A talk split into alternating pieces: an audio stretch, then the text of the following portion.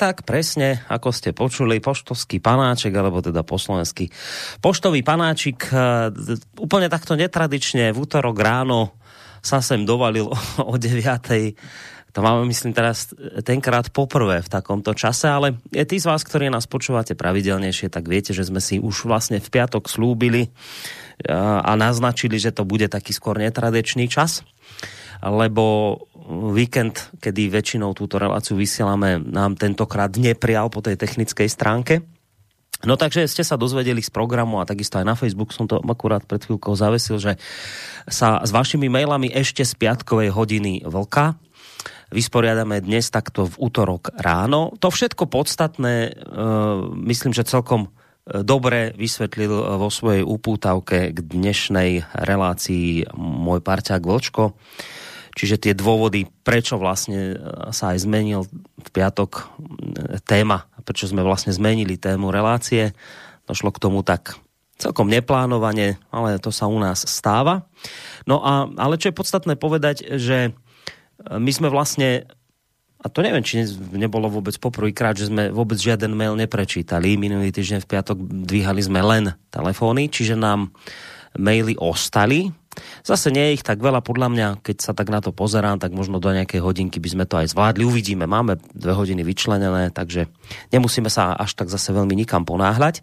No, takže začína sa relácia Vlková listáreň. Ešte skôr ako Vočka privítam len teda poviem tie technické veci k tejto relácii, ktoré sú o tom, že my čítame maily, ktoré nám prišli v piatok do relácií hodina vlka. Žiadne nové ktoré by povedzme teraz prišli počas tohto nášho rozhovoru čítať nebudeme, nedvíhajú sa ani telefóny, čiže zámerne vám nedávam do pozornosti žiadne kontaktné informácie. Čiste ide len o maily, ktoré sme nevysporiadali v piatok večer v hodine vlka.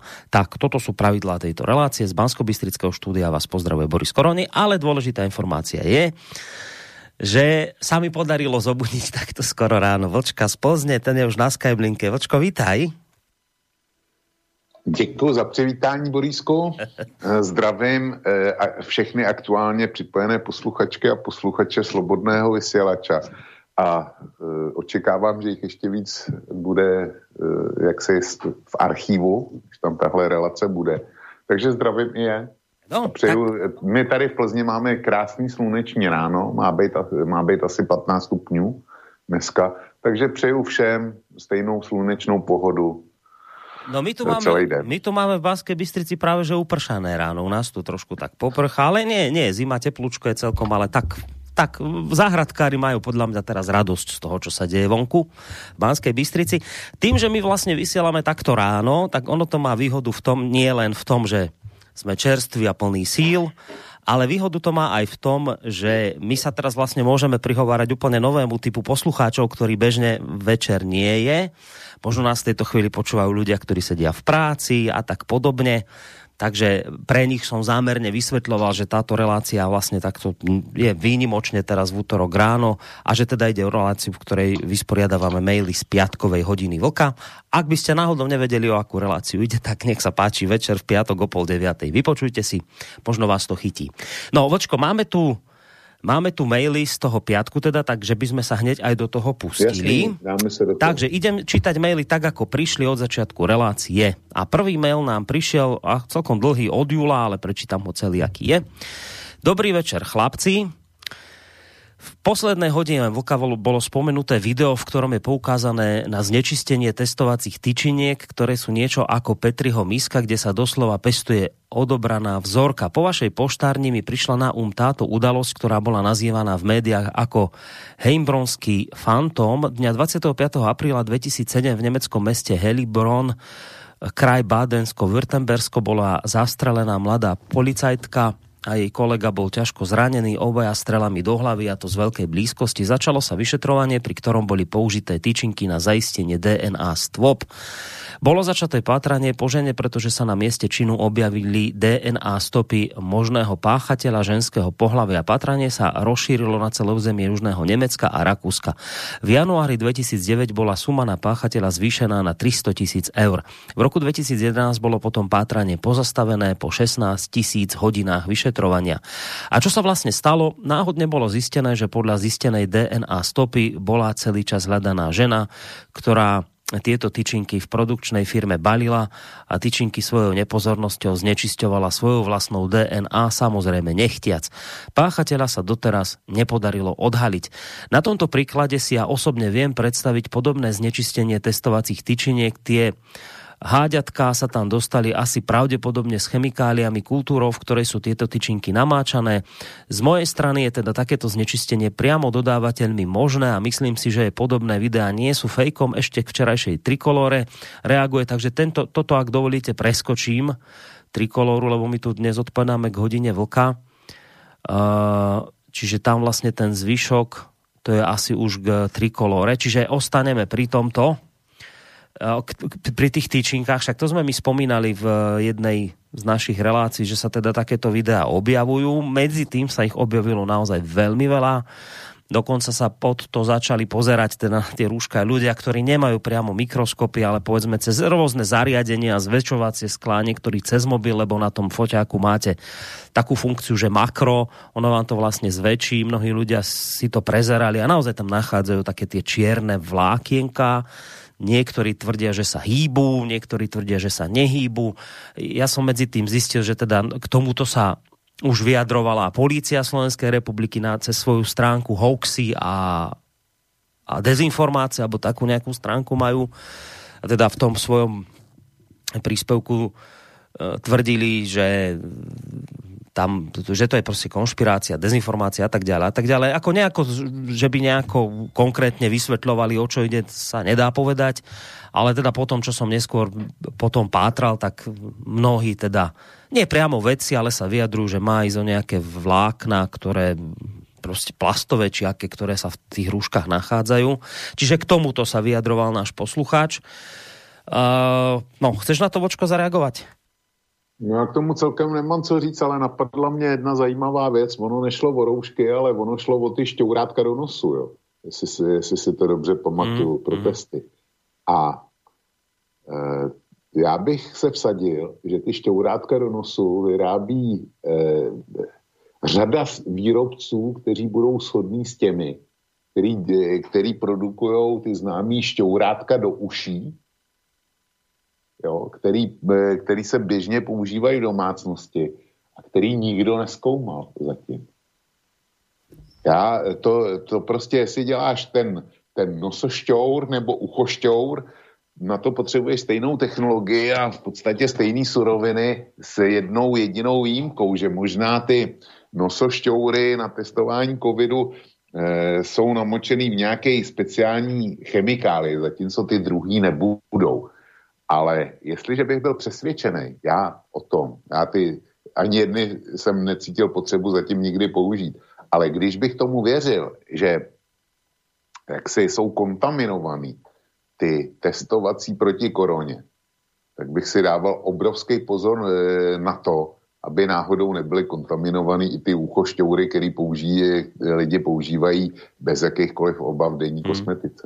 No k, tým, k, tej, k tej informácii, že teda má to byť nepresné, ako tam popisoval poslucháč, že na základe teda DNA to bolo znečistené, no však ste to počuli ten príklad, tak inak dnes som akurát čítal vám ocitujem krátku časť z jedného článku z denníku Štandard, kde píšu v prípade antigenových testov od spoločnosti Siemens, za ktoré Slovensko zaplatilo takmer 60 miliónov eur, je hlásené enormné množstvo prípadov chybovostí, priznáva ministerstvo zdravotníctva.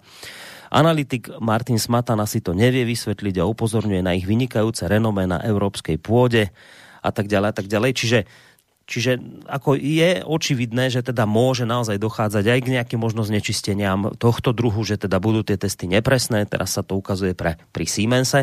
A pokiaľ ide o tie, o tie čierne vlákienka, tam je akoby tá Niektorí by povedali konšpirácia, alebo teda tá pochybnosť, tá obava je v tom, že teda niektorí ľudia sa po to pozerajú cez mikroskop, keď k tomu dali nejakú tyčinku alebo niečo, že vodou to poliali, tak sa to vraj začalo hýbať. E, ten protiargument je, že ide o statickú elektrínu v tých rúškach a preto sa to hýbe, že je to proste nevinné vlákienko. Iní zase tvrdia, že to môže byť nejaký parazit a preto preto vlastne zaberá Ivermectin na akoby koronavírus, lebo on v skutočnosti vraj reaguje alebo zaberá na toho parazita v tej rúške. Čiže takto sa tie dva tábory názorové medzi sebou akoby bijú.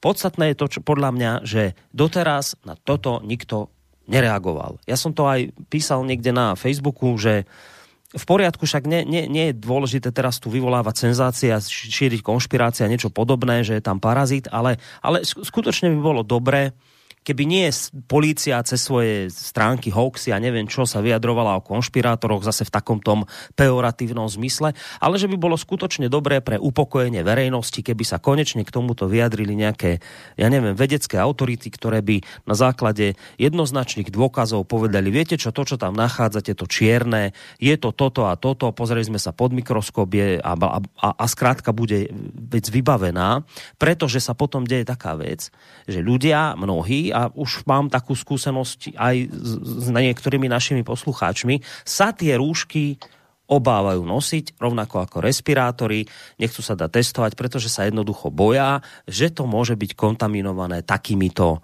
či už zámerne, alebo nechťac, proste parazitmi, ktoré vdýchnú. A pre mňa je ako šokujúce, že doteraz na toto nereagovali žiadne vedecké autority. Ak sa medzi tým už takáto reakcia objavila, tak sa ospravedlňujem, ale ja keď som to ešte koncom minulého týždňa pozeral, tak som nevidel žiadne, že by sa nejaký šúkl alebo takéto pracovisko proste k týmto veciam vyjadrilo. Čiže tým, že sa nevyjadrujú, tak musia potom ale počítať s tým, že fajn, nemusíte sa vyjadriť, ale potom počítajte s tým, že budete mať v uliciach stále viac ľudí, ktorí jednoducho budú mať obavu to nosiť, pretože táto vec nebola dostatočne im vysvetlená a to je podľa mňa chyba. No. Uh, ideme na ďalší mail? Ideme. Áno.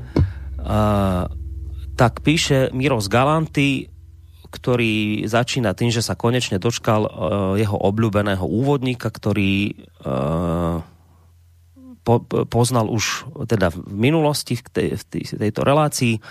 Úprimne a srdečne tam ďakuje. Dobre, ja som veľmi rád, ďakujem aj ja.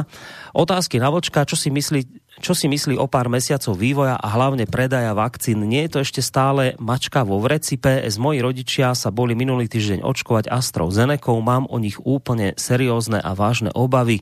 Nie o to, či sa nakazia vírusom, ale či im nespôsobí problém práve táto neodskúšaná a olovnatou lobby v úvodzovkách preferovaná vakcína. Toto myslím smrteľne vážne, o zdraví mojich rodičov nebudem uh, a nedovolím si uh, nikdy žartovať. Veľmi pekne ďakujem za odpoveď a budem počúvať. Uh, napísal mi Galanty. No samozřejmě, že ty vakcíny máme dneska podstatně víc informací, minimálně teda o jejich účinnosti, než jsme měli v době, kdy se s nima začalo očkovat, protože eh, dnes už jsou k dispozici velký soubory, minimálně teda ve Spojených státech, kde už mají 100 milionů naočkovaných a v Izraeli, kde mají druhou dávkou uh, už obstaranou přes polovinu obyvatelstva. U nás v České republice tuším těch, kteří dostali vakcínu k dnešnímu dni asi milion třista celkově a z toho 400 tisíc nebo 450 tisíc těch, který mají dvě dávky. Takže e, víme e, a statisticky lze doložit daleko více než před půl rokem, Platí ale to, že ty vakcíny byly vyvinuté v rekordně krás, krátkém čase a že eh, schvalování proběhlo eh, stejně rekordně rychle.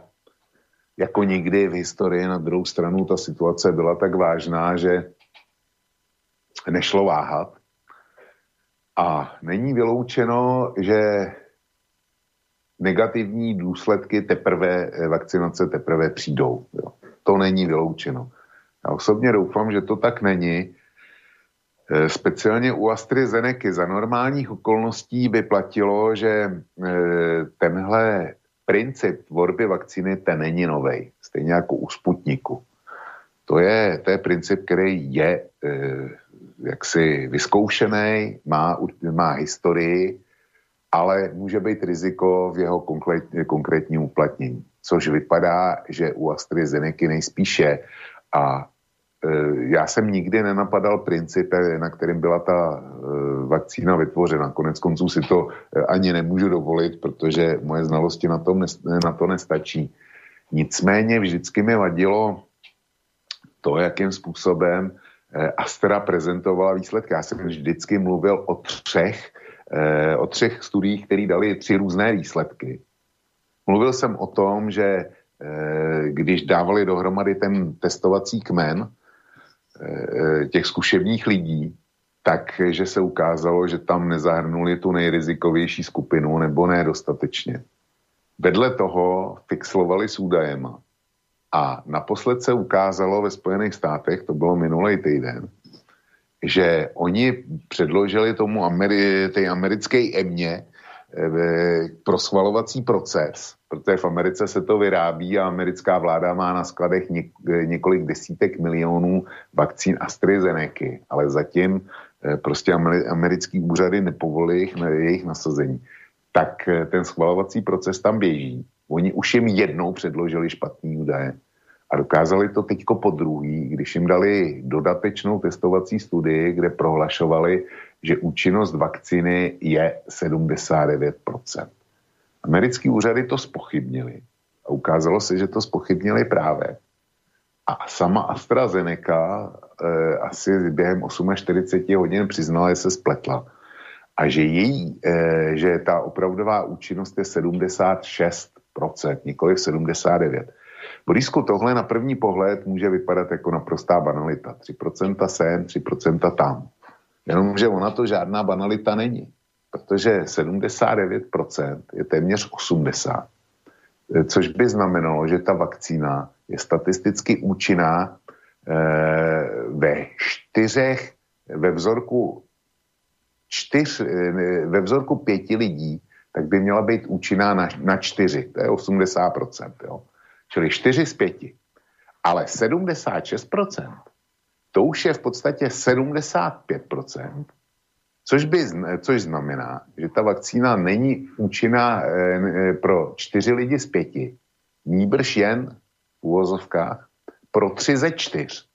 A to je teda sakra rozdíl, když, e, když to nasadíš Eh, pro miliony a miliony lidí.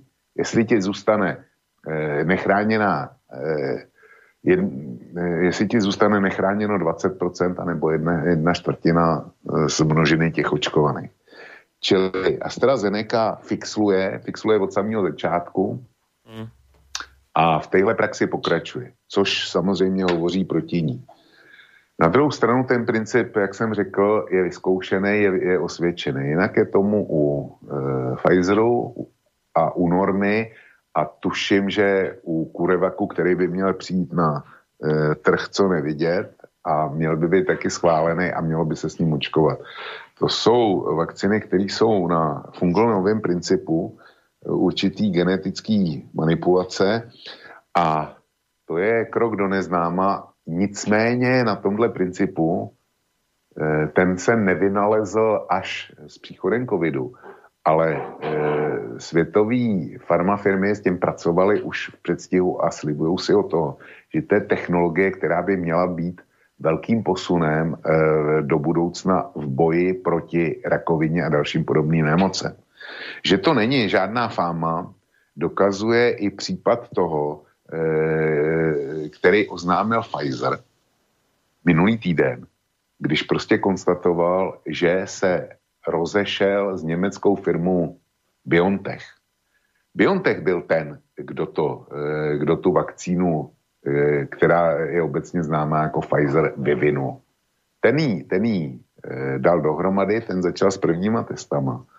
A Pfizer byl přibrán do hry pouze proto, že Pfizer má obrovskou finanční sílu, obrovský výrobní kapacity a celosvětový distribuční systém. Hmm. Zkrátka umí to, co ten malý BioNTech neuměl. Čili proto přišel Pfizer do hry Nicméně teďko Pfizer oznámil, že s, s BioNTechem už dál nepočítá pro další projekty. Zkrátka získali od něj know-how, který dřív neměli a teďko si pojedou dál po svý koleji. E, a právě tam je řeč, že se chtějí zaměřit na vývoj e, léku proti rakovině přes tuhle fungonovou technologii. Čili ta technologie se nám nemusí líbit, můžeme ji považovat za nevyzkoušenou, ale v každém případě je to zřejmě technologie budoucnosti, s ní se budeme setkávat i nadále. No, to ovšem neznamená, že ty vakcíny nemůžou být nebezpečné, ale je to do budoucna. A teď konkrétně k té, k té AstraZeneca. Eh, má vedlejší účinky, ví se o tom, nakonec tři státy zastavili očkování svého zdravotnického personálu, protože o to na delší čas po aplikaci vyřadilo z provozu. Ale to neznamená, že by ta vakcína nutně musela být špatná a já být, já být jak si našim posluchačem Julem, tak z toho žádný závěry nedělám. No a v posledných dňoch sa objavila informácia, že práve u vás v Českej republike majú vedci pracovať na lieku proti koronavírusu, ktorý má veľmi, veľmi slubné uh, vyhliadky Teraz ja samozrejme nebudem sa púšťať do toho, akým spôsobom tento liek má fungovať, ale skrátka ide tam o to, že si vedci všimli, že vírus veľmi rýchlo je schopný zmutovať. Čiže ľudia, ktorí na, sa nakazili koronavírusom a dávali im nejaké lieky, tak za dva dni si ten koronavírus našiel proste odolnosť, začal byť rezistentný. A Českej republike vedci urobili tú vec, že do tohto lieku ako keby zamiešali dva, dva lieky, alebo teda dve, dve látky, ktorým už ten koronavírus naraz nevie čeliť na jeden si môže vytvoriť e, rezistenciu, ale už zdvojenie to ako keby nedokáže. A tento liek má mať ako vysokú účinnosť, vysoké per, percento proste účinnosti. Neviem, ako je to, v aké je to teraz štádiu, ale tým som len chcel povedať, že zrejme popri tom, ako budú pribúdať e, vakcíny, bude zrejme rásť aj počet liekov. E, že teda ktoré budú priamo liečiť koronavírus, či to bude už spôsobovať imunitu, že budete aj imunní potom použití toho lieku, to ja neviem, či to, či, to aj, či to bude aj takto fungovať, alebo teda či, či to bude len čiste na vyliečenie, ale potom ďalej už pôjdete bez nejakej tej imunity hlbšej. Čiže to je jedna vec. A druhá vec ešte k tej Astre, áno, je to presne ako si povedal, ty tu celý čas kritizuješ vlastne Astru, ani nie na, z toho titulu, že princípu, ako ona funguje, ale z, z toho titulu vlastne správania sa tejto firmy.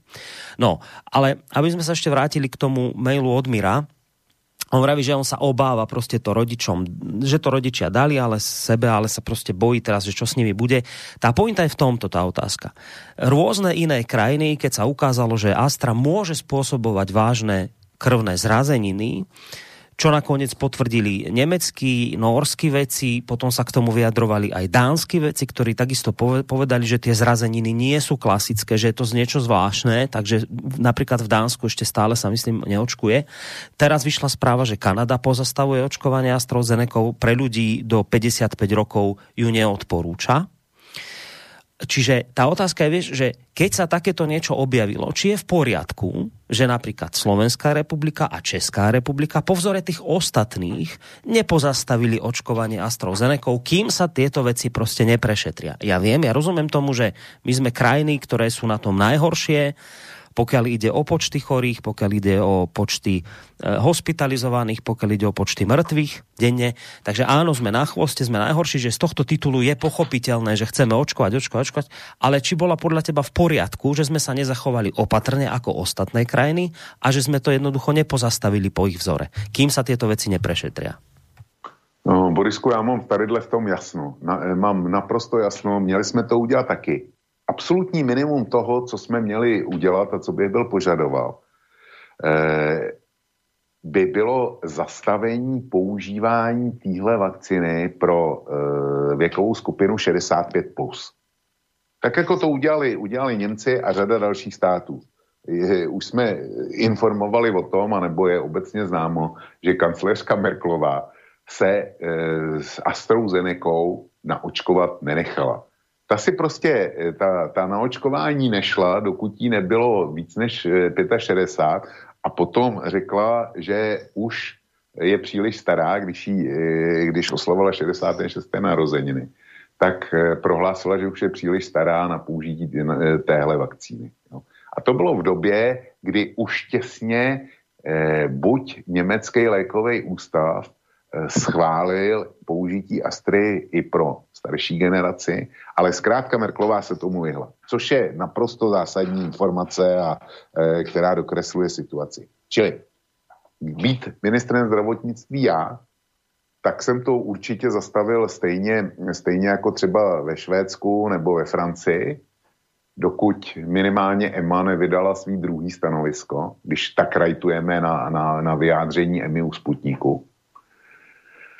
Ale určitě by eh, Astra nebyla používaná pro věkovou skupinu, pro tu nejstarší věkovou skupinu. To, to, to je bez debaty. Jo. Nicméně eh, my jsme přesně v té pozici, co eh, si říkal, že jsme dvě naprosto nejhorší země, pokud jde o počty zemřelých a dopady korony. No ta a speciálně v České republice máme před volbama a Babiš potřebuje svůj naprosto e, destruovaný obraz e, krizového manažera, tak potřebuje vylečit, čili píchají o 106, pokud mají vakcíny. Jenomže oni ty vakcíny nemají a byl minulý týden summit Evropské unie, mimořádný, právě kde se řešilo především rozdělování vakcín, jak víš. A tam se, e, tam rakouský kancléř Kurz plus nás, náš Babiš, a nevím, jestli vy jste se k tomu připojili zřejmě taky, e, vyjádřili, vyjádřili svou nespokojenost tím, jak Evropská unie rozděluje vakcíny. Že to nerozděluje podle, proporcionálně podle počtu obyvatel.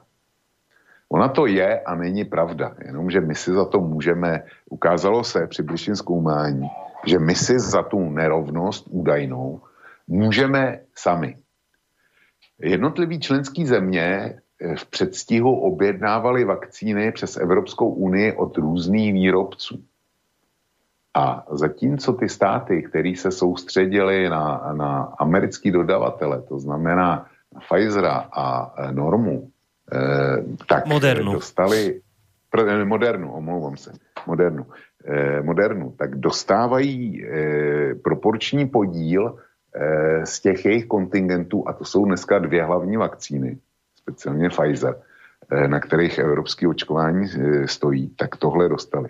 Jenomže ty dvě, speciálně ty americké vakcíny, patří, jsou vůbec nejdražší jo, v cenovém přehledu za dávku.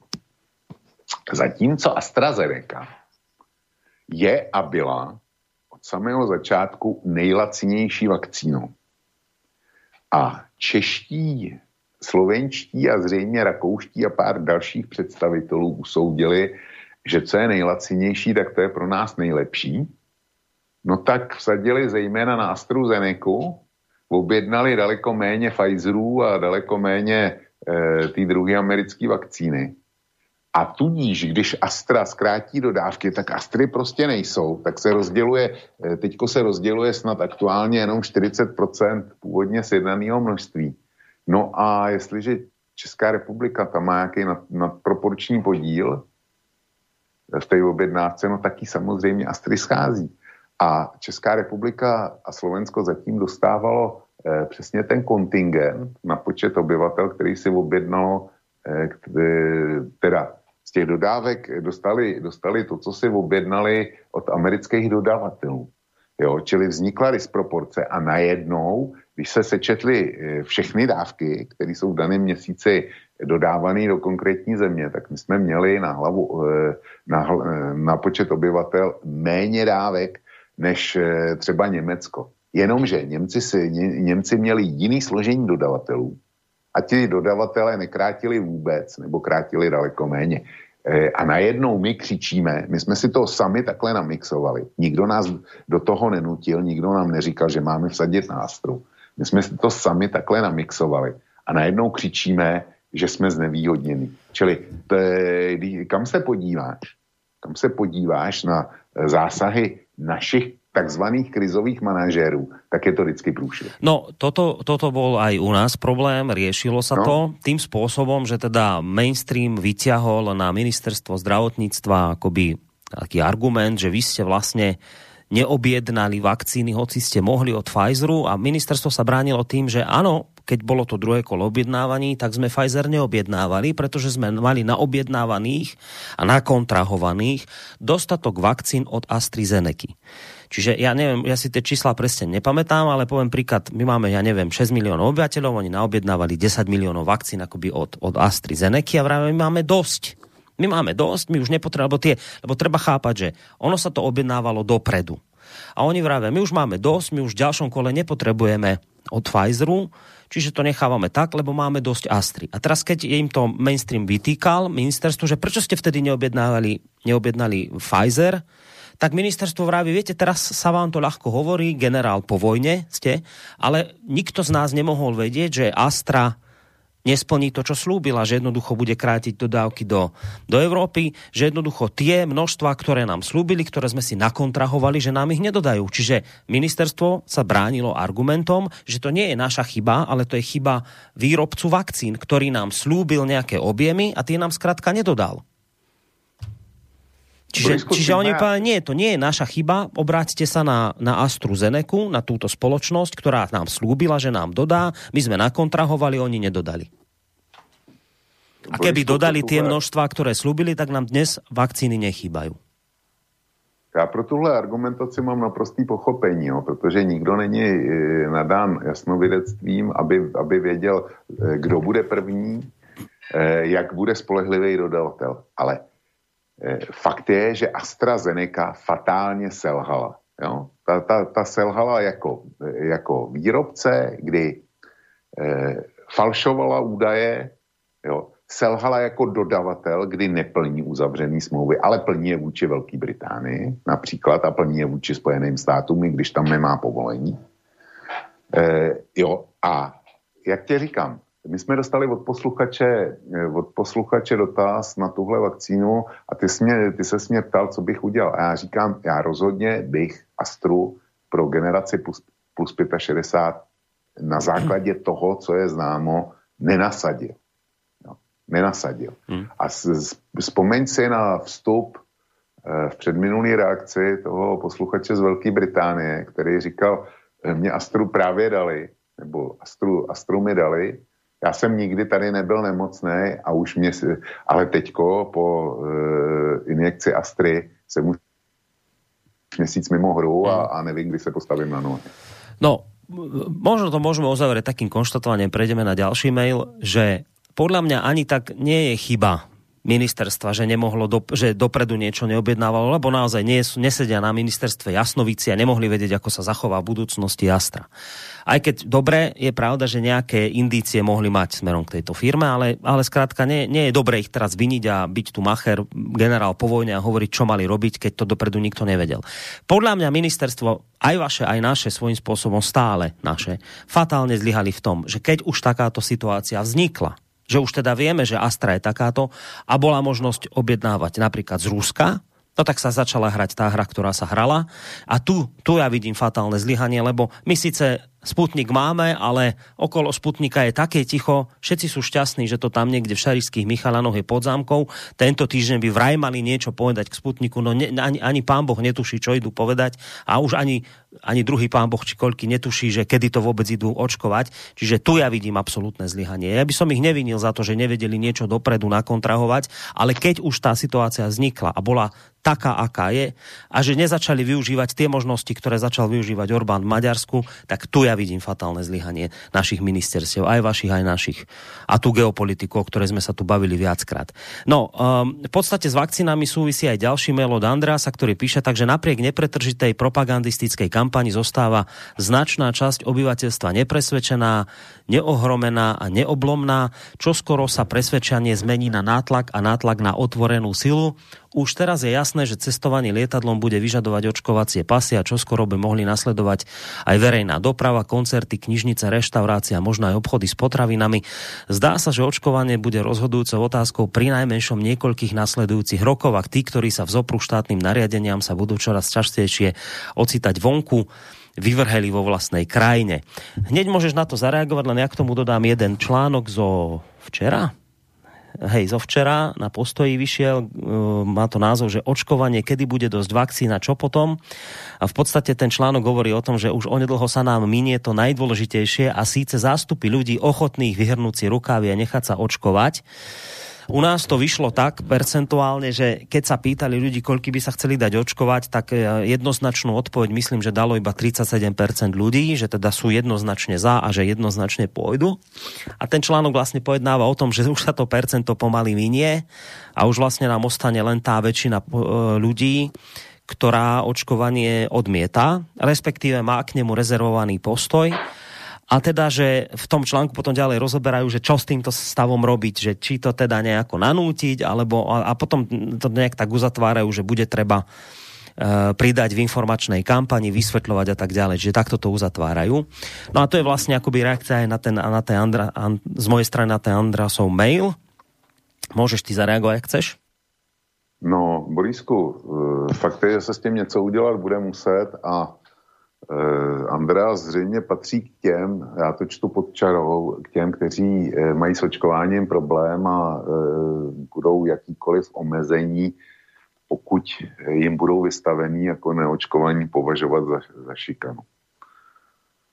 Můj postoj znáš a já ho, já ho zopakuju. Stát nabízí, že nabízí očkování, který má chránit před koronavirem a dejme tomu, že to chránit bude.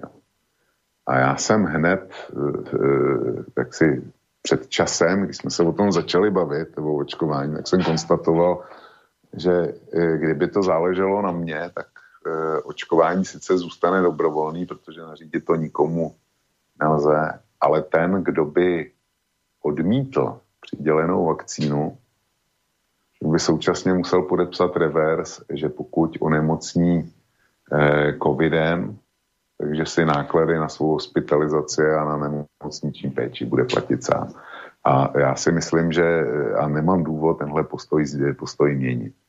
V mezičase se ten e, e, problém zrevidoval na to, jestli statisticky dřív dostaneš covid, anebo budeš dřív oočkován a byl tam e, eh, KO faktor plných, přeplněných nemocnic, kdy se ti nemusí dostat e, ošetření.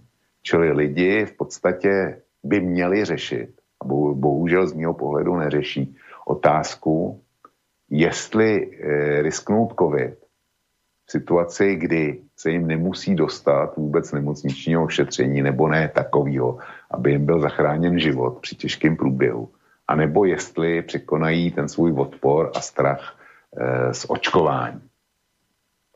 No a přesto je u vás takhle nízká e, afinita k tomu nechat se očkovat. U nás jsme asi na 60 nebo 62% těch, kteří e, zřejmě půjdou. Což ještě teda není těch 70, který by bylo potřeba na, to, na ochranu společnosti. Ale Eh, posluchač tam správně konstatuje, že budou zavedený covid pasy, o tom jsem naprosto přesvědčený, a že pro leteckou dopravu a spoustu jiných činností bez covid pasu nebo aktuálního testu, který už nikdo nebude proplácet, pozor, to si budou muset ty dotyční platit sami, tak eh, bez aktuálního e, testu na covid, anebo bez potvrzení, že ten dotyčný čerstvě covid prodělal, Eh, se nedostanou do letadel, nedostanou se do jiných zemí, minimálně nějaký čas, a přibudou k tomu eh, další omezení. Vys Izrael, kde ti dneska vnitřní covidový pas otvírá přístup eh, na koncerty, do veřejných budov, do restaurací, na pláže a kdo ví kam. Tam už, tam už tohle jede a já si myslím, že bude následovat i krok minimálně u velkých firm. E, taky musí firmy u vás testovat teďko povinně? Ja ani neviem, ako to je s firmami, ale myslím, že áno. Myslím, že, no, myslím, že je tam povinnosť každých, a neviem, či každých 7 dní, či ako to vychádza. No, u nás, u nás to chtějí zkrátit na 5 dní a testovat budou i maličké firmy do deseti zaměstnanců, čili v podstatě celý, eh, celý ekonomický sektor povinně testuje, což stojí obrovský peníze. A já očekávám, že velké firmy typu Škoda Auto a podobně, nebo e, podniky kritické infrastruktury, to znamená elektrárny, vodárny a tak dále, ty zkrátka přijdou s vnitropodnikovou směrnicí, že e, jejich zaměstnanci musí být na očkování. A když nebudou, takže to bude důvod k rozvázání pracovního poměru. Tuším, že v Anglii už něco takového funguje. Škoda nejsme v přímé relaci, protože e, věřím tomu, že nás někdo z Anglie poslouchá, jistě by to potvrdil. Jo. Potvrdil nebo vyvrátil. A já, já mám za to, že jsem to četl. Čili jestli se do hry zapojí velcí zaměstnavatele, tak se to stane normou, protože to jsou shodou okolností ti, kteří nejlépe platí. A když to budou e, dělat velké firmy, tak to nejspíš budou nepřímo chtít od, i od svých sub, subdodavatelů, protože nebudou riskovat, že jim nakonec eh, hygiena uzavře důležitýho subdodavatele a oni zastaví montážní pásy, protože nebudou mít, a nevím, volanty třeba, jo, nebo zámky do dveří. E, takže tímto způsobem by ten tlak na proočkovanost šel dělat, řekněme, elegantnějším způsobem a byl by daleko účinnější než nějaká, nějaká mediální kampaň e, na televizních obrazovkách. Čili něco podobného očekávám. No, ja som preto zámerne spomínal uh, ten príklad Českej republiky, ktorá vyvíja liek proti koronavírusu, že jo, musíme počítať s tým. Ja len to chcem povedať, že tu treba rátať s tým, že popri vakcínach budú vznikať lieky na koronavírus a preto pre mňa je trošku zvláštne tlačiť ľudí silou mocou do vakcinácie, ak tu budú lieky, ktorými sa ľudia môžu liečiť a po prekonaní choroby tak či onak, už bez ohľadu na to, či ti ju vytvorí liek, ale tak či onak po prekonaní choroby ty máš e, proste imunitu získanú. Čiže z tohto dôvodu mne to je také proste zvláštne, ak by bola vakcína naozaj jediná možná ochrana pred koronavírusom, fajn, tak sa bavme o tom, že akým spôsobom teda ľudí nejakým spôsobom presvedčiť o tom, že sa majú dať zaočkovať, ale očividne nám tu popri vakcínach vzniká aj ďalšia rada možností, ako sa vlastne chrániť akým spôsobom e, zvádzať boj s koronavírusom a napríklad aj s akým spôsobom robiť s tým, že jednoducho ti nevypadne e, zamestnanec z firmy, pretože keď si ten liek dá, tak jednoducho sa vylieči z tej choroby. Ja nehovorím, že to bude za deň, za dva, ale proste je tu aj takáto možnosť. Borisku, já to, e, to, o čem ty mluvíš, o tom takzvaném léku, to trochu jinak. Já bych to definoval jako, jako paralelu k vakcinaci jehlou. Pro mě to spíše vakcinace, protože tam je řečeno v tom článku, eh, já jsem četl buď ten samý, nebo velmi podobný. Tam je řečeno, že skutečně ten lék eh, má, je dvousložkový já bych to přirovnal k dvoustupňovému ověřování identity, kdy se přihlašuješ do, do internetového bankovnictví. Eh, oni říkají, že ty současné vakcíny fungují jako jednostupňové přihlašování, že mají jenom jednu sekvenci, která bojuje proti viru a ten vir se může zmutovat, ale tady v tomhle preparátu by měly být, eh, které eh, na bázi tablet, tak by měly být ty ty imunizační složky dvě a to ten vir už najednou nemá dokázat. Prostě obdoba dvou stupňového ověřování bankovní identity. No, jenomže ty říkáš, že to je lék a já jsem to, eh, na mě to dělalo jiný dojem, já bych to považoval za alternativu k vakcinaci. Eh, to, tahle pilule by neměla být nasaditelná až v momentě, kdy onemocníš, nýbrž měla by být nasazena preventivně. Takhle, takhle si to vykládám já, možná, že se pletu, nevím. Ale určitě se nepletu v tom, že eh, ty říkáš, že to vyvinuli čes, český věci, ne, vyvinul to eh, švýcarský tým vědců a v České republice z nějakých důvodů eh, naše laboratoře to ověřují, jestli to je pravda. Ale ten vynález je švýcarský. Dobre, pointa je v tom, že popri vakcinácii bude vznikať niečo ďalšie. Či to bude konkrétne ešte... toto, či to bude liek, alebo to bude doplnok vakcinácie. My musíme počítať s tým, že veda pôjde ďalej a bude vyvíjať aj konkrétne lieky na to. Preto ale nechcem sa pri tomto veľmi pristávať, lebo už potom fakt neprečítame žiadne maily, lebo to skončí na tom, že sa budeme hádať, že či očkovať a neočkovať a či obmedzovať ľudí neočkovaných alebo neobmedzovať. Len teda to som chcel dať do hry ten argument, že tu bude aj akoby ďalšie možnosti, ako bojovať s koronavírusom. A preto mi príde zvláštne prostě ľudí takýmto spôsobom už teraz obmedzovať. No, Borisku, eh, jenom teďko poslední věc k tomuhle tématu. Já si myslím, že je lepší prevence tu nemoc nedostat, než dostat a teprve potom léčit, protože nikdy nevíš, jestli budeš mít lehký nebo těžký průběh a jak moc to toho eh, člověka, který tu nemoc přece jenom dostane, tak jak moc o to poškodí. Já, já bych vsadil na prevenci a proto pro mě očkování je téma a dobrý téma. No, ideme ďalej. Richard z Galanty. Dobrý večer, prajem do štúdia. Veľmi by ma zaujímalo, akou klinickou štúdiou, procesom boli schvalované vakcíny Pfizer, AstraZeneca, Moderna a teraz aj Johnson Johnson, pokiaľ ide o alebo teda pokiaľ prešli cez EMU, vidíme vážne nedostatky minimálne u AstraZeneca. Na druhej strane sa so Sputnikom očkuje vo viac ako 40 krajinách sveta. Tiež museli prejsť klinickými štúdiami a táto vakcína sa ako prvá používala, veď predsa EMA M môžu byť dodané štúdie z týchto krajín, ak by jej išlo o to, aby sa svetu pomohlo v boji proti koronavírusu. V USA agentúra AFP zverejnila účinnosť AstraZeneca na 76%, je schválená. Sputnik má 92%, ale testuje sa u nás na myšiach. EMA už v minulosti stiahla cez 350 liekov z trhu, ktoré predtým sama schválila. Prečo jej teda dôverovať systém VAERS, čo je dobrovoľný ohlasujúci systém, hlási od 28.2. do 7.3. tohto roka z 1097 úmrtí na 1278 obetí po očkovaní podľa doktorky e, nejaké, neviem akej, je počet obetí za 14 týždňov po očkovaní okolo 12 tisíc. Dokážete si predstaviť produkt v akomkoľvek priemysle, kde z jeho používania zomrie 12 tisíc ľudí, že by bol ešte stále na trhu? Ďakujem pekne za odpoveď, pýta sa Richard.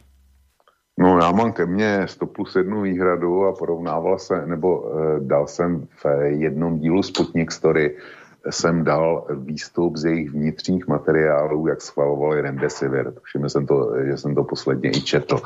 Takže ke mně mám stovku výhrad, e, připravuju, nebo respektive myslím si, že napíšu další pokračování e, Sputnik Story, který chci opřít jednak o vyjádření bavorského premiéra Sedra, který požaduje, a to velmi hlasitě, a nejenom on, e, stejně tak e, někteří další zemští premiéři spolkových zemí, tak požadují velmi hlasitě, vy minimálně o třech dalších, tak velmi hlasitě požadují, aby byl zapojený v Německu do očkování Sputnik.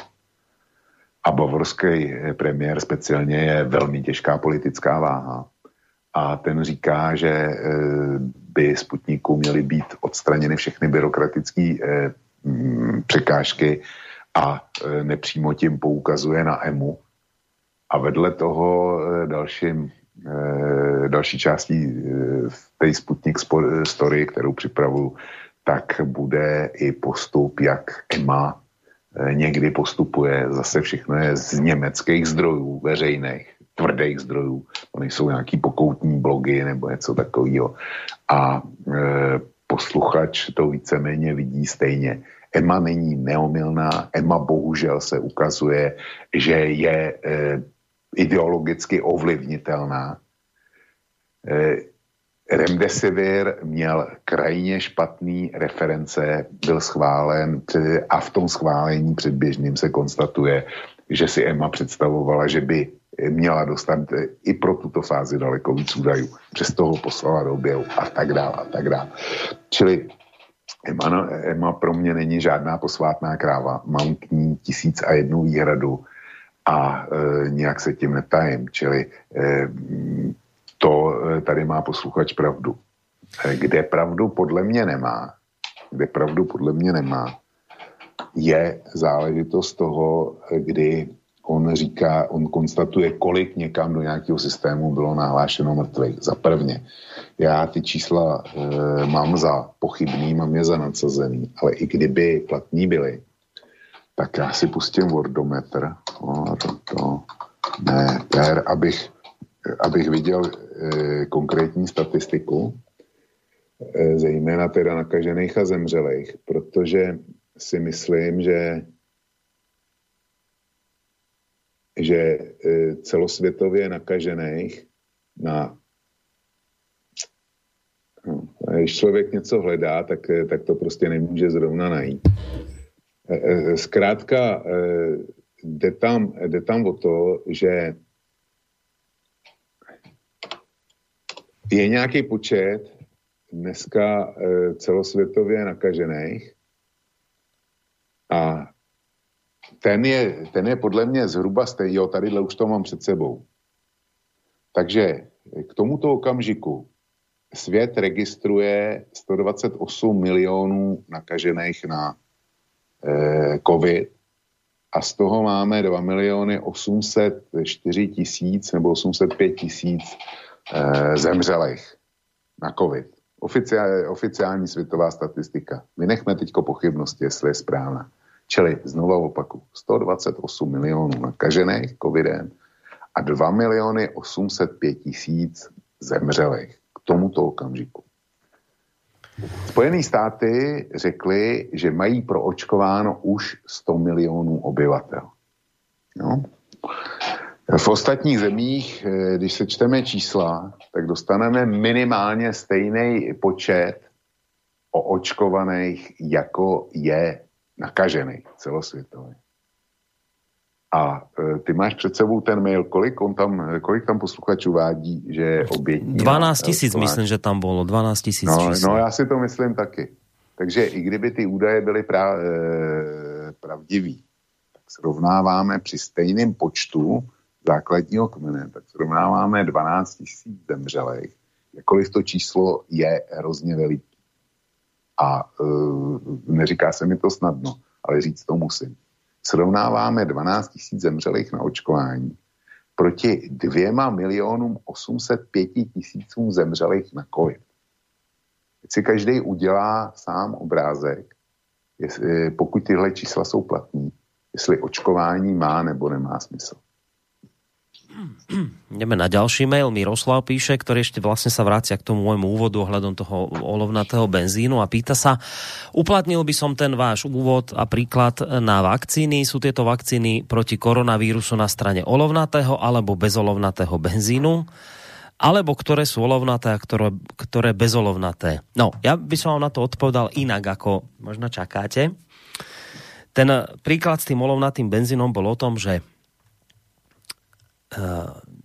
ten pán Midley pôvodne vymyslel alternatívu, teda alterna, na, našiel uh, to aditívum do benzínu, ktoré zvyšovalo oktanové číslo, lebo o to išlo. A to aditívum bolo na úvod alkohol. Neškodný, ktorý nezanechával splodiny a tak ďalej, a tak ďalej. Ale tí, ktorí chceli zarábať na patente, povedali, o alkohol nechceme, lebo ten môže vyrábať každý, potrebujeme niečo, čo si môžeme patentovať. Potom našiel olovo a olovo škodilo. A podľa mňa je o tomto tá pointa. Keď sa pýtate, ktorá z vakcín je olovnatá, tak vám odpoviem tak.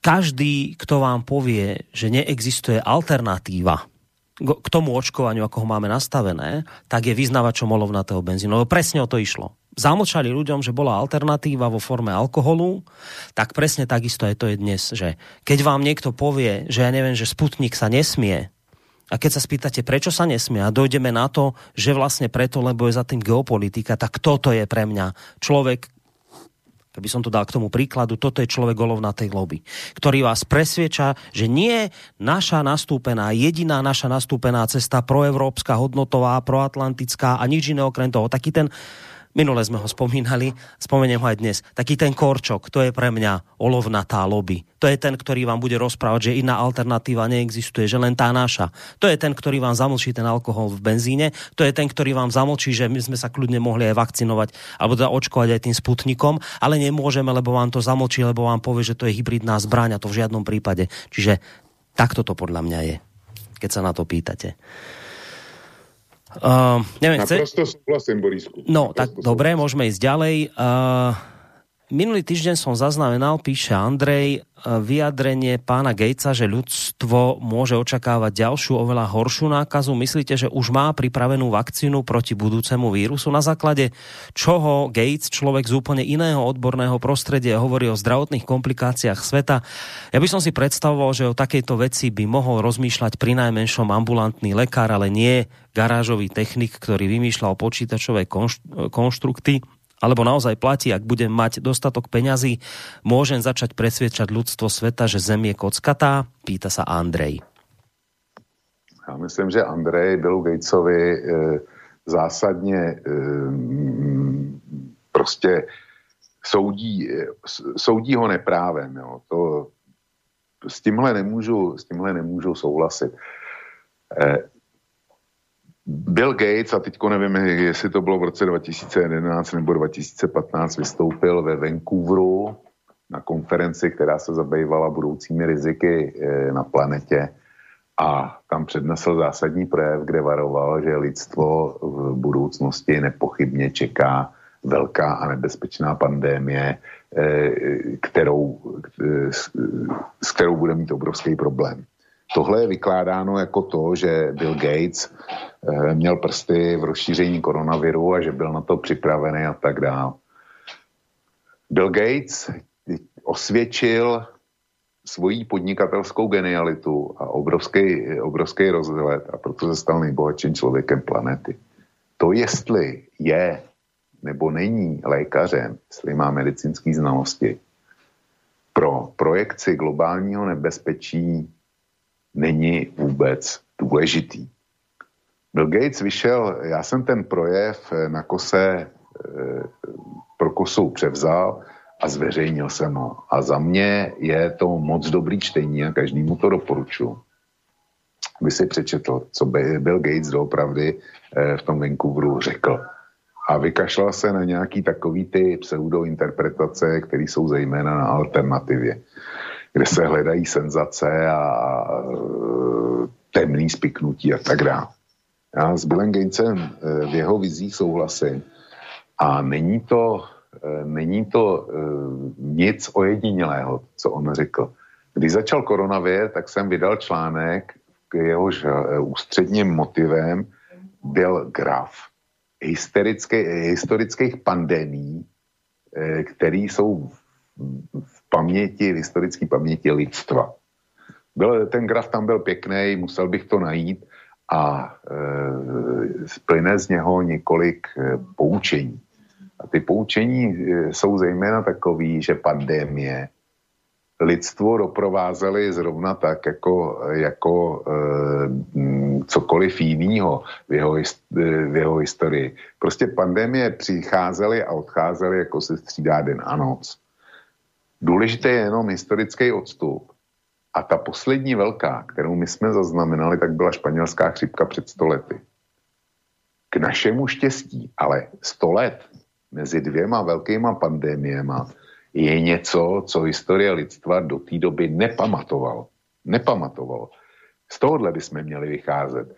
Samozřejmě to, že to e, bylo způsobeno pokrokem, obrovským pokrokem medicínské vědy, farmaceutického průmyslu, hygieny, urbanizace a tak dále a tak dále. Lidstvo dneska žije na úplně jiné úrovni, než žilo ve středověku. Nicméně, my dneska dbáme na hygienu a, a tak dále.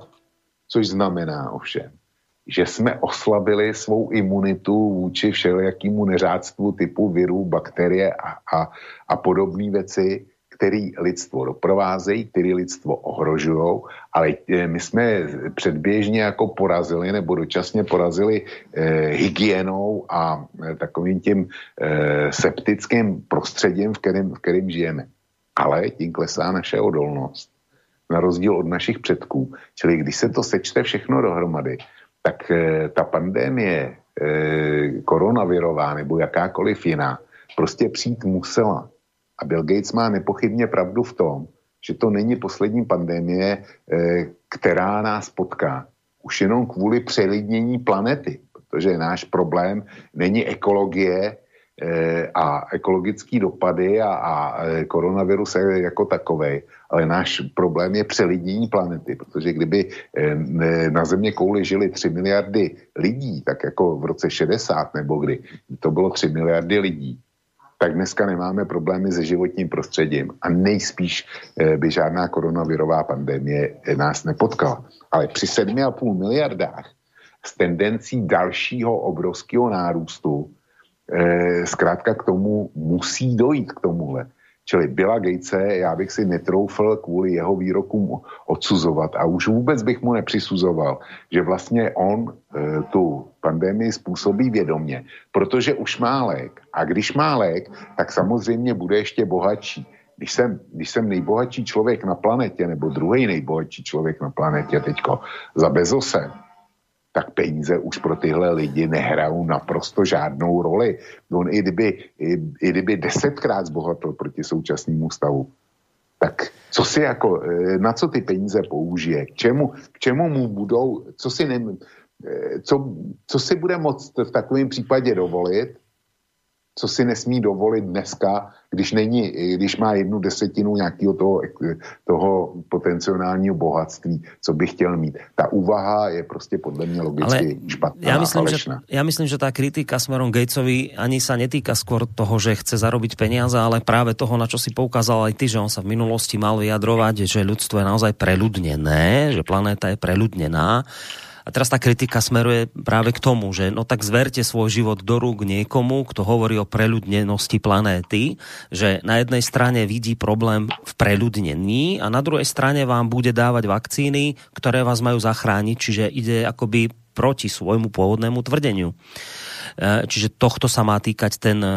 zásadný problém s Billom Gatesom, plus do toho má byť teda zakomponované aj ten fakt, že v Afrike, kde sa očkuje a má byť za tým zase nejak Gates, tak naozaj, že majú byť tam dokázateľné prípady, ja neviem, či už umrtí ľudí, alebo teda nejakej sterilizácie ľudí. Čiže, čiže tohto sa to skôr týka. Celé, celý ten, ten problém s Gatesom je vlastne ten, že on mal v minulosti povedať, že problém planéty tkvie v preľudnenosti a teraz ako ťa bude zachraňovať človek, ktorý vidí problém v preľudnenosti.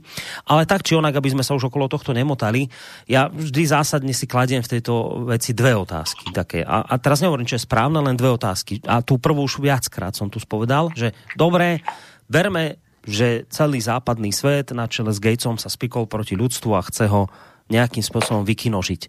Moja otázka potom je, akým spôsobom presvedčili Čínu a Rusov, aby sa do tohto projektu zapojili. Lebo momentálne, ak to tak sledujete, tak Čína s Ruskom sú už naozaj pomaly v studenej vojne so Západom, čiže prečo by do tohto išiel aj Putin so Xi Jinpingom, to je prvá otázka.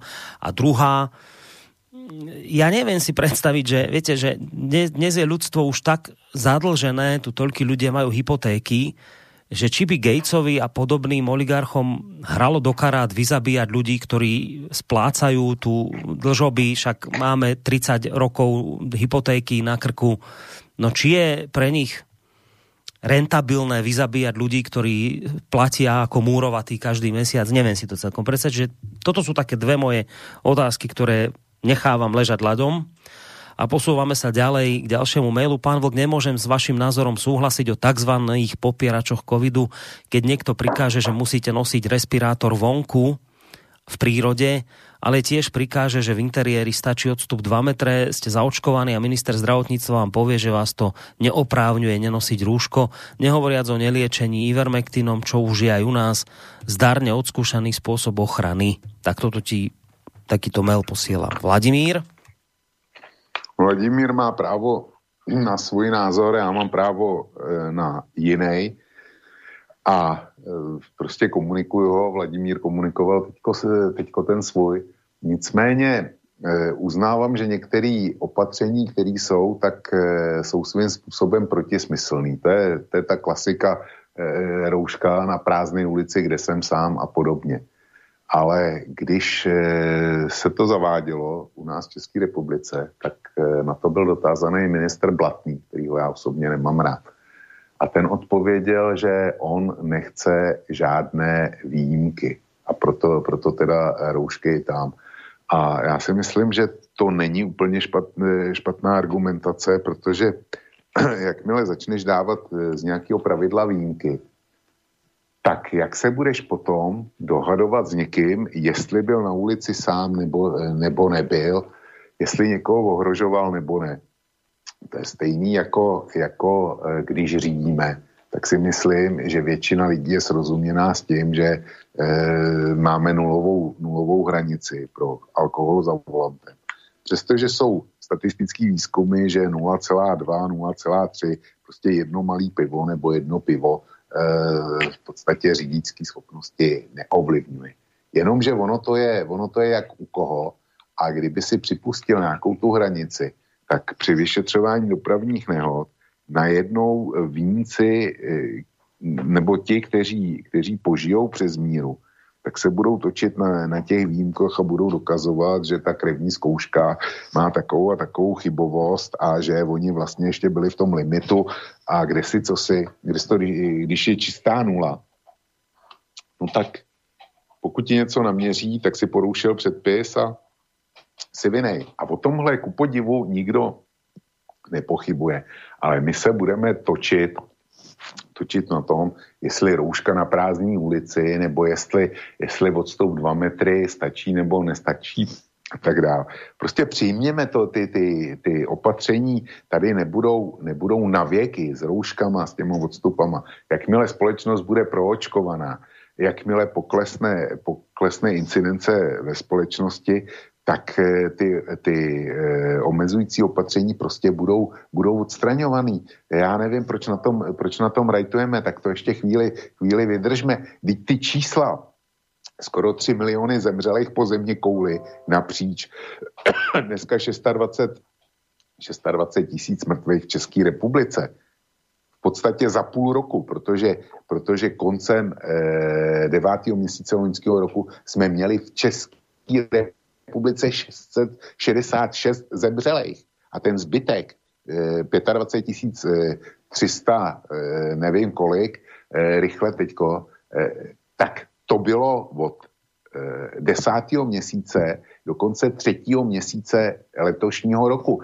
Ty čísla mluví sami za, sobě, za sebe, je to v podstatě za půl roku. A my budeme, to, tohle všechno není dost pro to, aby jsme akceptovali ty roušky na pár týdnů ještě.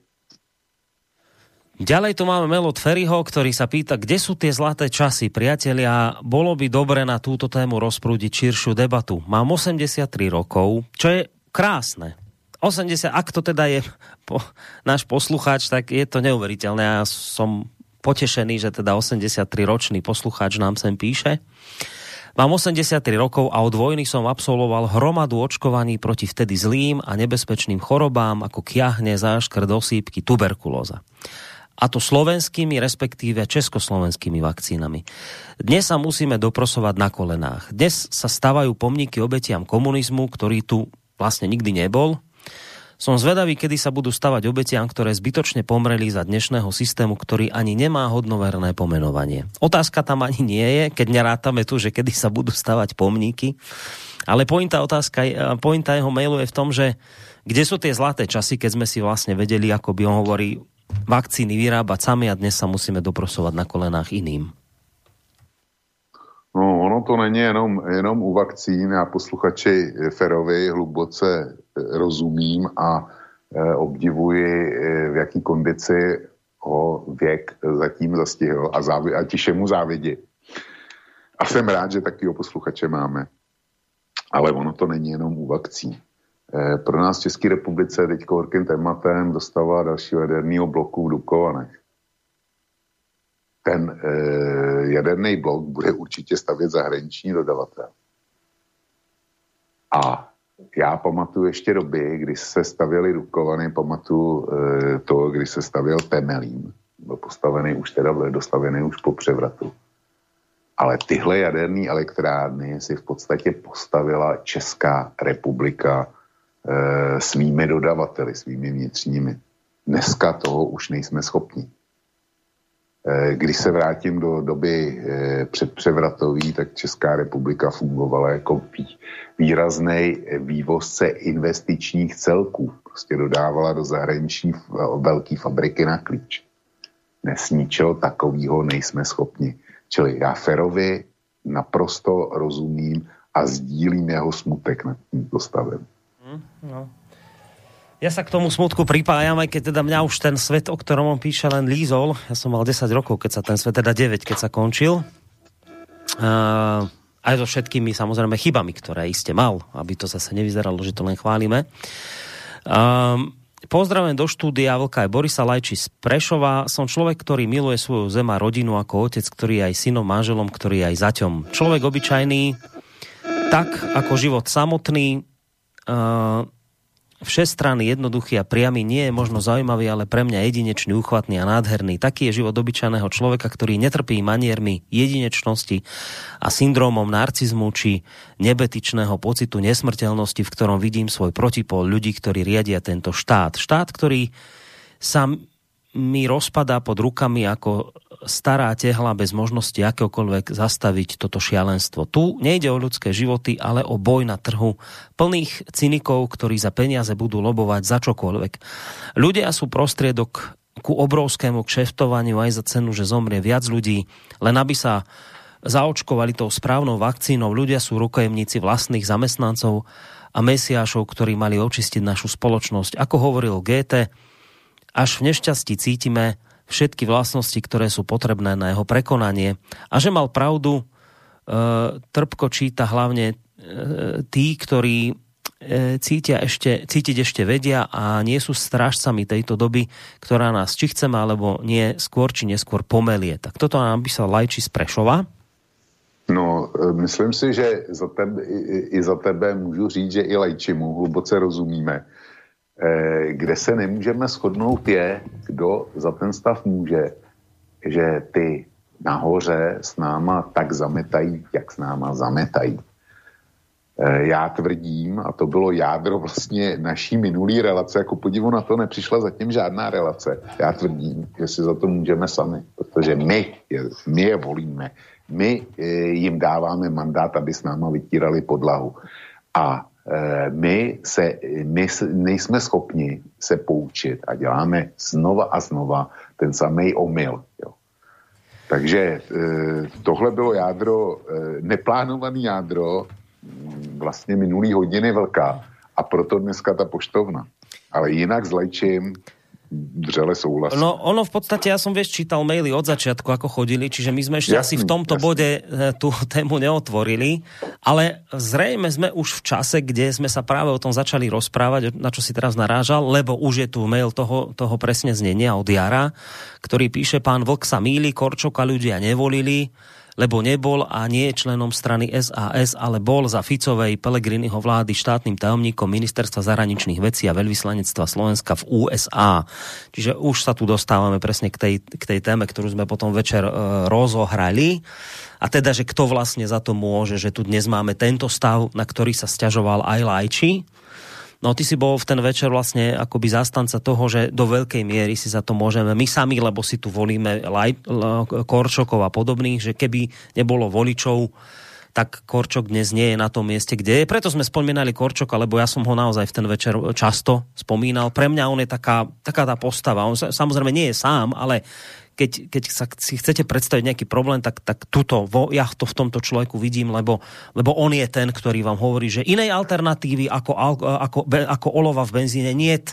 On vám zamlčí ten alkohol v, v benzíne, že mohol byť, že sme mohli aj toto urobiť a mali by sme možno ďaleko lepšie výsledky. To on vám to zamlčí, lebo on je proste ten hlavný ideológ tu, ktorý teraz, keď, keď sa ukázalo, že ideme kúpiť Sputnik, tak s pláčom dobehol na tú tlačovku a trieskal tam o stôl a, a, a, a vyplakával, že bože môj, že čo teraz naši spojenci na to povedia, ako sme si mohli dovoliť, ja musím utekať za prezidentkou a za premiérom, že či ešte my máme stále proatlantické smerovanie, alebo už sme sa zvrtli na východ, no preboha živého príčerný problém, veď predsa každý vie, že iné alternatívy ako našich západných vakcín niet.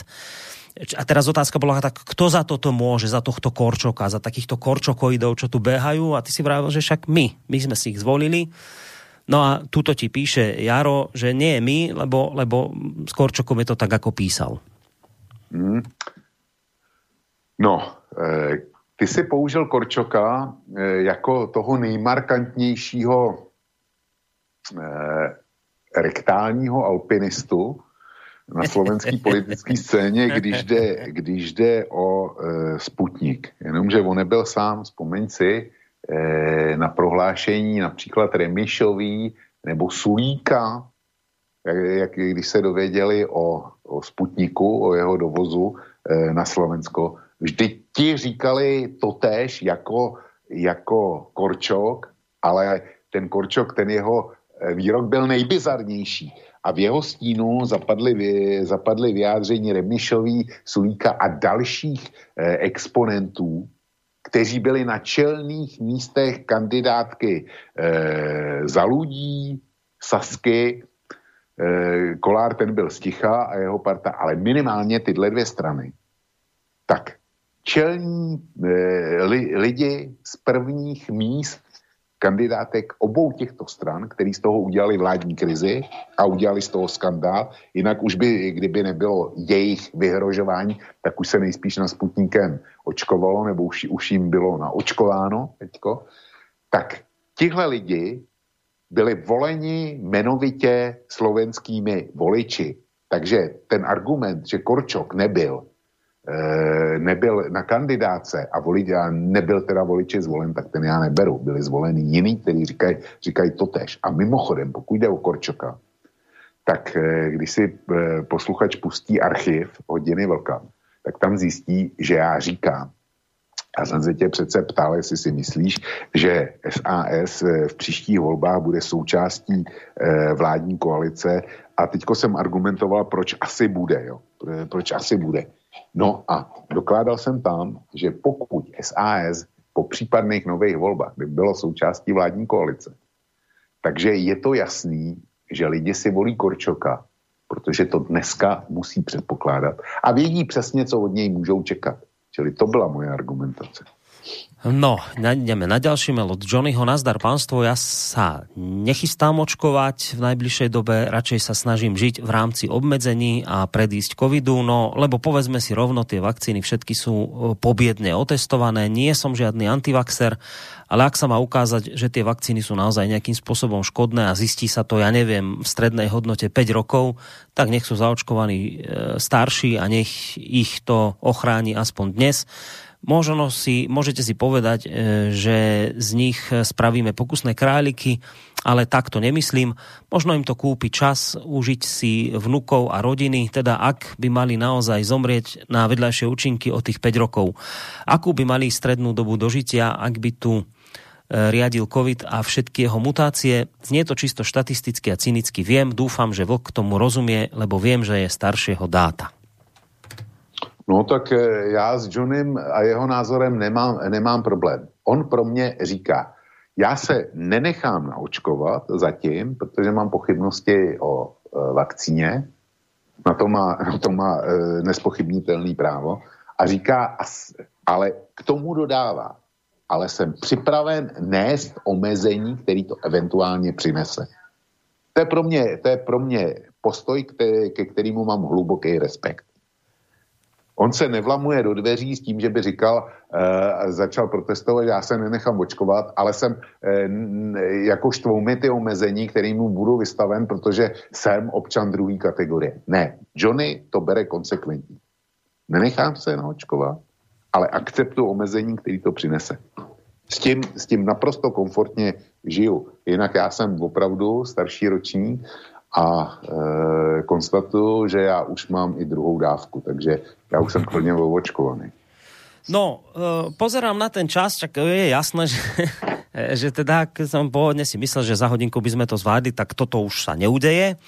Uh, ale máme dve hodiny, takže to tak akurát pekne všetko dáme do dvoch hodín. A ak by si nebol proti, tak teraz by sme si mohli dať kratučku hudobnú prestávočku, lebo niekto si iste potrebuje odskočiť, alebo nejakú kávu zalieť, alebo niečo podobné, tak ideme si trošku oddychnúť a zahráme si tak v intenciách toho, čo nám napísal poslucháč ešte teda v ten piatok, keď píše, že kde sú tie zlaté časy, tak ideme si tak zaspomínať Nehovorím, že to bude zrovna nejaké to socialistické obdobie, ale na také, na také tie, hádam, zlaté časy, nejaké dobré, lepšie, kedy sa vyznávala, kedy česť a cnosť mali nejaký obsah tieto slova. Hádam, že v takéto pesničke by sa to nejakým spôsobom mohlo snúbiť.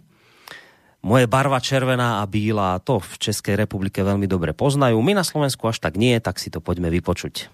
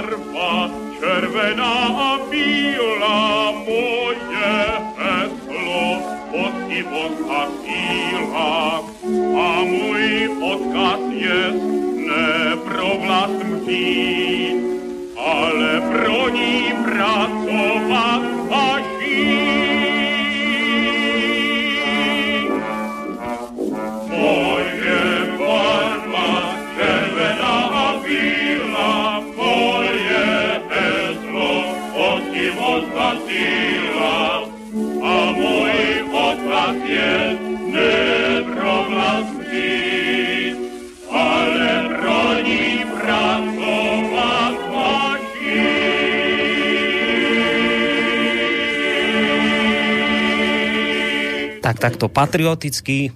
Česky sme si zahrali v dnešnej veľkovej poštárni alebo listárni, dokud žije starý český lev, ale žije nám tu a to sme veľmi radi. Nechcem to tak povedať, aby to neznelo urážlivo, ale starý český vlk nám tu žije a to sme veľmi radi. Máme ho na Skype linke a po hudobnej prestávočke môžeme teda pokračovať zrejme ďalej v mailoch. A, počkaj, toto je ten Johnny a ideme ďalej. Pán Vlk, nemyslel som si, že práve vy sa znížite k manipulácii, veď vy stále operujete číslami, štatistikami, odkazmi a na renomované zdroje. Odkiaľ ste prosím vás vyhrabali informáciu, že ľudia odmietajú opatrenia a vakcíny hlavne kvôli pohodlnosti, sklonu k huligánstvu a rebelantstvu alebo takému niečomu? Prečo tak podceňujete svojich spoluobčanov? Ja protestujem v prvom rade kvôli nedostatočným a pochybným argumentom, neopodstatneným, strašným strašením, vydieraním, ale aj do očí bijúcimi korupčnými motiváciami, ktoré sú nám tu silou mocou vnúcované v mojom okolí s výnimkou zmanipulovaných slniečkárov, ktorých je menšina a ktorí mm, boli takými už pred tou epidémiou. Ľudia nedôverujú autoritám a cítia za tým celým šialenstvom obrovský podvod, nie z pohodlnosti. Uh, ešte ten mail ďalej pokračuje. Keď som počul úvod relácie, potešil som sa, že v hodine vlka došlo k zmene, k nejakému osvieteniu a zmene prístupu k tomuto mamutiemu problému, ktorý bude mať trvalé následky pre takmer všetkých zúčastnených, viď hroziaci veľký reset. CCA pred týždňom som totiž zdieľal na Facebooku presne tú reláciu s Emilom Pálešom Holove, ktorú ste použili v úvode a použil som ju ako príklad toho, ako funguje tento tzv. kapitalistický svet, táto ideológia, kde záujem obyčajných ľudí je až na poslednom mieste. Na tom prvom je zisk. Zisk dosiahnutý za každú cenu, aj za cenu životov a zdravia nevinných ľudí, aj za cenu skorumpovania dovtedy dôveryhodných a renomovaných vedcov, aj za cenu eliminácie vedcov, ktorí majú iný názor podložený faktami, štúdiami, výskumní, výskumami, ale hlavne praktickými skúsenosťami v každodennej praxi. Nehnevajte sa, ale ste zaslepení. Vyťahli ste čiastkový, síce nie malý, ale podružný problém brzdenia použitia ruskej vakcíny z politických dôvodov, ale to, že sa tu na hulváta potláča používanie funkčných osvedčených liekov, ktoré evidentne zachraňujú životy a ešte sú aj extrémne lacné. Ľudia by sa ani nemuseli dať do nemocníc a vystačili by si, e, vyliečili by sa doma, extrémne by klesol počet mŕtvych kvôli covidu a uvoľnené nemocnice by v pohode zvládali tých zvyšných tak ako pri komplikovaných chrípkach, ale hlavne nedá sa na nich zarobiť takisto ako na etyl alkohole, na remdesivire, eh, na testoch, na rúškach, na respirátoroch a tak ďalej, ale hlavne na vakcínach sa zarobiť dá. A tieto súvislosti odmietate brať do úvahy a pomáhate podliakom, možno aj inšpirovaním predajcami, inšpirovaným predajcami olovnatého benzínu. O ďalších oveľa horších motiváciách, na ktoré sú tiež silné indície, radšej hovoriť nejdem. Obviníte ma zo šírenia konšpiračných teórií. Som sklamaný, napísal Lubo Košic. Já Lubo, Luba z Košic na rozdíl od něj z ničeho obvinovat nebudu. Lubo z Košic má takovýhle vidění světa. Moje údaje, kterýma se snažím eh, dokládat svý tvrzení, eh, pokládá v lepším případě za nevěrohodný, eh, v tom běžnějším za sfalšování, eh, za sfalšovaný, označuje mě eh, jako, že tady záměrně klamu a tak dále a tak dále. Tohle je ta hlavní sentence jeho mailu. Já to na rozdíl od něj neudělám, nemám to zapotřebí, ale za svými čísly si stojím. Pokud si myslí, že ta čísla jsou vylhaná, tak mu doporučuji, aby se šel podívat na covidové jednotky nejbližších nemocnic eh, v jeho okolí. A eh, tam se může přesvědčit, jestli ty pacienti jsou reální, nebo jestli jsou to nějaký slaměný atrapy, který se válí po, eh, po postelích, aby se v národě šířila panika a mohl nastat ten takzvaný velký rezet, za kterým já upřímně řečeno nevím, co si mám představit a zajímalo by mě, co si pod ním představuje Lubo. Ty už si mluvil o jednom zásadním argumentu. On říká, ten velký rezet chtějí západní elity. Tak proč se k ním pro boha připojilo Rusko a Čína, který jsou v jasně nepřátelském postavení vůči našemu světu? Nebo my jsme v jasně nepřátelském postavení vůči nim. Tak proč tyhle dvě velmoci na to taky hloupě naskočily? To by mě zajímalo. A jinak, když teda nevěří statistikám a e, mluví o zázračném ivermektinu, který všechno zvládne a všechno vyléčí a vlastně se toho covidu nemusíme bát, stačí pilule ivermektinu a, a když je budeme mít doma, tak prostě s covidem hladce zatočíme. Jsou dvě země, eh, dvě velké země na světě. Ten argument už jsem použil. Dvě velké země na světě, kde je Ivermectin volně dostupný a dokonce je, je přidělovaný i obyvatelstvu. Jedna z nich je Indie a druhá z nich je Brazílie. Tam ten Ivermectin prostě mají a eh, v Indii ho, pokud vím, snad i nějak přidělují a tak dále. Je zvláštní, že pokud jde o Indii, ty minulý týden zakázali vývoz eh, vakcín proti covidu, který produkuje indický průmysl do zahraničí. Oni totiž, eh, nevím, jestli už produkují taky licenčně Sputnik, ale určitě produkují a ve velkých dávkách AstraZeneca. Mají, mají licenci od Astry, tak to produkují ve velkých dávkách. A mimochodem jedna velká dodávka eh, týhle indické produkce Astrie byla nabídnuta i České republice. Eh, tato nepřijala, protože měla pochybnosti o její kvalitě, ale Indie zakázala vývoz této vakciny minulý týden mimo hranice eh, svého státu. Přestože je tam ten Ivermectin. Já se ptám proč. A pokud jde o Brazílii, tak Brazílie dneska je epidemicky nejrychleji rostoucí země na světě. přestože má už, už doteď velký ztráty, je taky v první desíce e, zemí, který registrují nejvíc zemřelých. A to nejen absolutně, ale i na milion obyvatelstva. Takže Brazílie, tam, tam teďko je zcela akutní, eh, historicky největší eh, procento nakažení a absolutně přeplněný nemocnice. My máme posluchače v Brazílii, který eh, eh, se nám zapojil do relací párkrát a já jsem s ním eh, v mailovém styku. Ten mi poslal mail, eh, tuším, že z minulého nebo předminulého týdne, jehož součástí je i následující eh, informace. Mám s manželkou velmi dobrý zdravotní pojištění.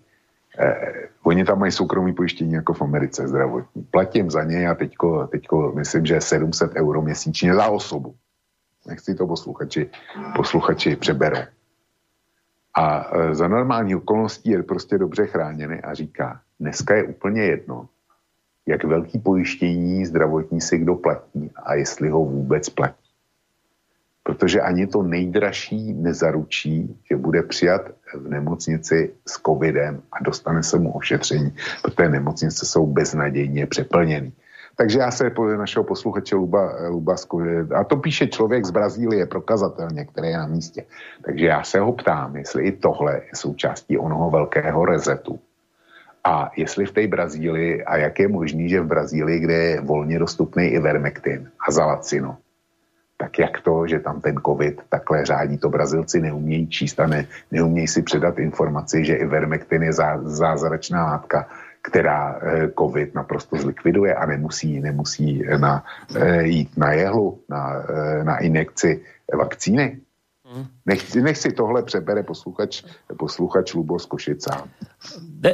podľa mňa je aj zo strany Luba úplne zbytočné také, takto, ja neviem, neviem, nejakým spôsobom byť sklamaný z vlka, neviem z koho, lebo ten problém leží podľa mňa niekde inde. Je, je úplne pochopiteľné, že v takejto bezprecedentnej situácii ľudia jednoducho majú obavy, e, rozmýšľajú nad tým, ako to je, čo to je, čo to má znamenať. Nikdy takúto situáciu nezažili. Čiže zbytočné je, že sa tu budeme hádať my medzi sebou. Problém, ktorý vidím ja, je ten, pozrite sa na našich, a opäť sa vraciame k tomu, volených zástupcov. Ako oni prispievajú k tomu, aby zmiernili napríklad také obavy, aké má to aj náš posluchač. Lebo čo si má myslieť poslucháč, keď vidí napríklad, a to sme tiež v tejto relácii viackrát riešili, na jednej strane počúva, že koronavírus je pomaly najväčšia hrozba planetárna na svete, na druhej strane stále sú 2 milióny dávok vakcín Sputnik pod zámkou tak čo si má mysleť? To tak samozrejme začne rozmýšľať, tak potom asi to nie je taká hrozba, keď, keď môžeme takto mať tam zamknuté a tešíme sa z toho, že je to zamknuté. Čiže v priamom prenose vidí, že tu v skutočnosti nejde o ľudí, o ich zdravie, o životy, ale že ide o geopolitiku. O moc, o peniaze, o zisky a to všetko ostatné k tomu. E, preto som aj vyťahol v úvode tejto relácie ten príklad, alebo vlastne to bol mail prvý k tým rúškám, týčinkám, testovacím, e, respirátorom, kde sa majú nachádzať tie čierne vlákna. No, no pozrite si reakciu našich oficiálnych miest. Nikto na to nereaguje. A prečo? No lebo to len konšpirátori si dovolia pozrieť sa pod mikroskop na tie rúška. Na čo by sme to vôbec my mali komunikovať? Veď to sú hlupáci, to je, to je, to je na zasmiatie. Viete, my sa zasmieme na týchto hlupákoch konšpiračných, ktorí tam vidia tie čierne vlákienka. Tých ľudí, ktorí tie čierne vlákienka tam nachádzajú, je stále viac a viac. A nikto sa neunúva to nejako vysvetliť, lebo sa to odbie argumentom z prostých konšpirátori. Zasmejme sa na nich a vynadajme im a, ideme ďalej. Len vo výsledku vám tí ľudia budú bez chodiť bez ruška na, na, na, na ulici, lebo im nikto nevysvetlil, čo to je to čierne. A toto je presne to, že, že dobre, my sa tu môžeme hádať, ale ten problém je niekde úplne inde, pretože tí, ktorých sme si zvolili, sa správajú tak, ako sa správajú. Oni nič nerobia preto, aby nejakým spôsobom túto situáciu vyriešili a zmiernili to napätie v spoločnosti, ktoré je, ale svojim prístupom, keď naozaj ich sledujete, tak len to sa všetko zhoršujú. A my sa tu potom medzi sebou hádame, vy tu nadávate vokovi, vok sa tu musí brániť a vo výsledku on za to nemôže, že je ten stav taký, aký tu je. A to je ten problém. Musím Vlka opraviť, vo voľbách sa nevolia ministri, ale poslanci, nikto Korčoka nevolí za ministra. A Korčok bol štátny tajomník za vlády Smeru, takže z toho sa dá predpokladať, že ministra zahraničia dosadzuje ambasáda za plotom. A áno, politici majú spraviť všetko od západných vakcín, východných vakcín až po Ivermectin, ktorý sa už kombinuje so zinkom a doxycilínom, volá sa to Ziverdo, ktoré sú na sú na to štúdie, či už z Austrálie a Indie. Tu vôbec nejde o liečenie ľudí, ale strašenie zase sa pravda ukáže počase. PS písal som uh, si s Pepem, to je vlastne z relácie Kasus Belli, že viem zohnať Ivermectin, písal som, a ja, takže to je, ďalšie, to je vlastne mne taká súkromná vec. Čiže, no zase, proste posluchač tomu nedôveruje celému, no. No, e, to bych se jenom opakoval. Já si myslím, že v předchozích dotazech všechno v tomhle mailu bylo, bylo z mý strany Áno. komentováno. Potom sú tu vlastne ďalšie dva maily ku Korčokovi presne tohto znenia, že však my ho si nevolíme, ale je minister, ktorého vyberá niekto iný. Potom ešte e, Rišo, pán Vok k tomu Korčokovi, keď ste spomínali, že ak by jeho žena umierala, či by jej dal neschválenú vakcínu Sputnik, tá otázka nemá zmysel, pretože vakcína nie je liečivo, ale prevencia na zabránenie vírusu, e, vniknutia vírusu do tela preto tú otázku treba položiť tak, že pokiaľ by Slovensko nakúpilo len Sputnik a Korčok chce svoju manželku zaočkovať, či to riskne so Sputnikom, alebo ju radšej vôbec nezaočkuje. No tak to je nejaká taká technikália tej otázky. Ne, ale má pravdu a hmm. ja posluchači ďakujem. Má pravdu. Uh, potom Marek, uh, súhlasím s vami oboma, je jeden citát, ktorý vystihuje náš stav. George Bernard Shaw povedal, demokracia je metóda, ktorá nám zaručuje, že sa nám nebude vládnuť lepšie, ako si sami zaslúžime. Uh, skvelý, skvelý. Potom tu zase máme toho Korčoka, že ľudia si ho nevolili. Uh, potom tu máme od Richarda iného mail. Super zaujímavá diskusia vo viacerých ohľadoch. Dobré ráno Boris, dobrú noc pane Vlku. Geopolitika bola vždy na nad životmi ľudí a celých národov, ťažké časy pre normálnych ľudí. Ja by som to povedal takto. Radšej budem znášať, aby ma idioti označovali za konšpiratistu, ako byť jedným z nich. Pán Vok, výsledky volieb neurčujú ľudia, ale média, ktoré im masírujú mozgy. Obyčajný občan nebude nikdy politickým analytikom, nemá na to čas a ani nemusí by mať, vy to viete a je dosť e, priehľadnou taktikou, že vlastne odobrujete súčasnú situáciu, lebo viete, že sa reálne nezmení. Je to taktika ukľudňovania tých, ktorí stoja v rade pred sprchami v koncentračnom tábore, lebo je to naprosto logické, že musia prejsť očistou. Len tak mimochodom ani Sputnik covidovú deštrukciu nevyrieši. Tak, to je jeho mail. Já s, tím, já s tímhle mailem hluboce nesouhlasím, protože a vysvětloval jsem v relaci proč, když jsem říkal, že pokud bychom vzorku 100 eh, občanů dali otázku, jestli eh, politice rozumí a jestli eh, ji dokážou analyzovat sami na základě svých vlastních zkušeností, úvah a především svého rozumu, tak eh, ze starotázaných dostaneme nejméně 99 kladných odpovědí. Takže jestli si tohle občan eh, myslí, tak nech podle toho jedná. A říkal jsem, že tomu jsou potřeba dvě věci. Eh, být schopen politiku analyzovat a nebo chtít používat vlastní mozek a umět používat vlastní mozek, že to, že to není to tež. Většina lidí nechce používat eh, vlastní mozek, což se dá celkem snadno dokázat.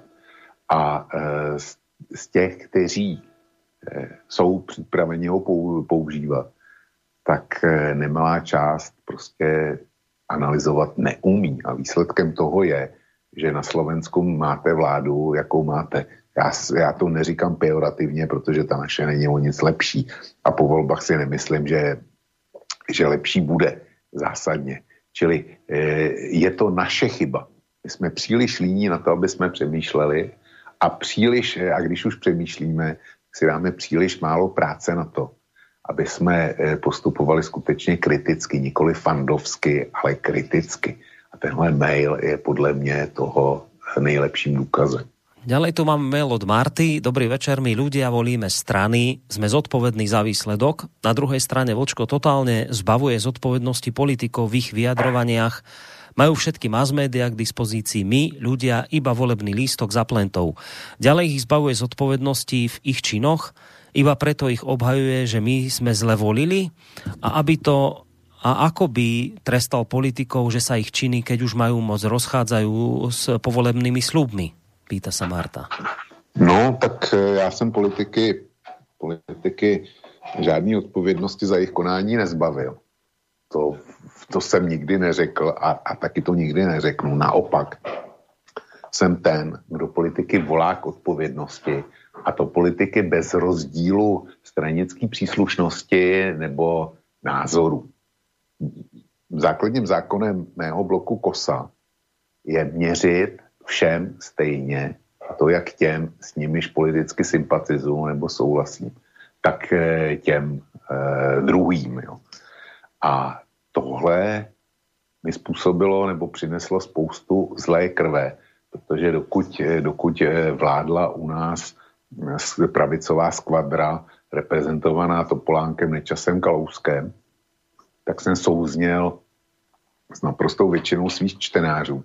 A v momentě, kdy eh, převzal moc Babiš, na hradě se objevil Zeman a já jsem na Zemana začal uplatňovat eh, stejný eh, kritéria jako předtím na Václava Klauze a na Babiše stejný, stejný kritéria jako na Nečase nebo, nebo na Topolánka tak najednou to e, spoustě mých čtenářů začalo vadit a se s nima rozešel, nebo oni se mnou.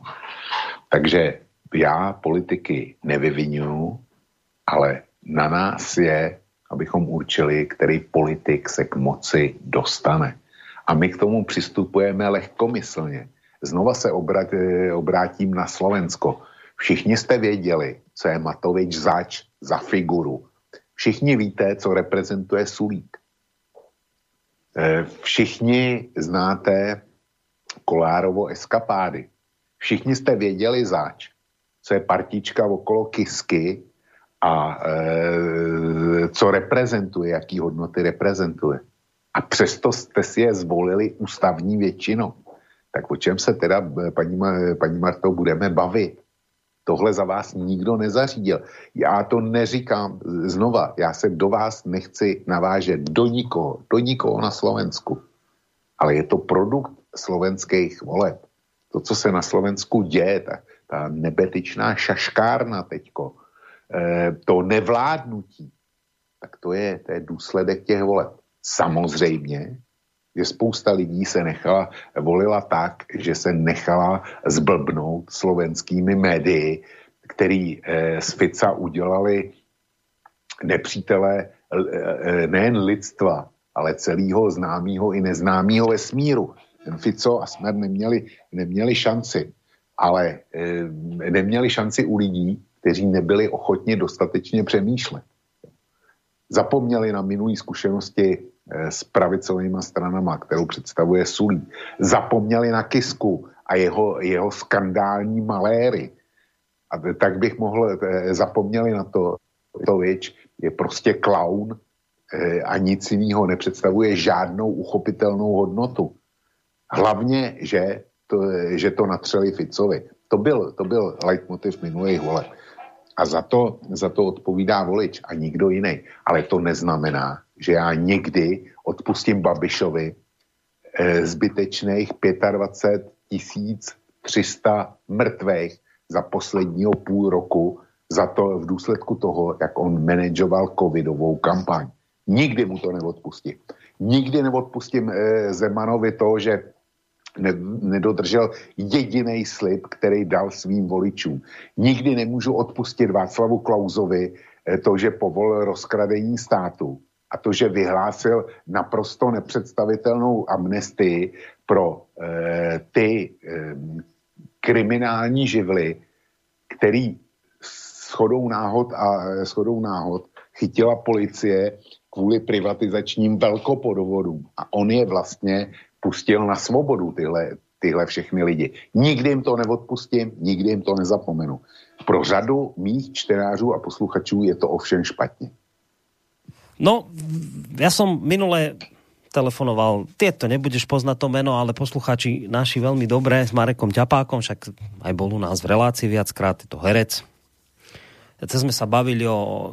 Ja som nejako sa dostal k nejakému seriálu, čo teraz beží na Markize. Nepamätám si ten názov, lebo to je všetko na jedno kopito. A teraz sme sa o tomto bavili, o, to, o tom hlúpnutí ľudí, že dnes konkrétne tie seriály, teraz hovorím, že to je tak niečo príšerné. Hrozný scenár, hrozné herecké výkony, príšerné celý ten, ten príbeh odfláknutý, len proste nič, hlúposť. Ako nemôžete to ani len porovnať s niečím z minulosti.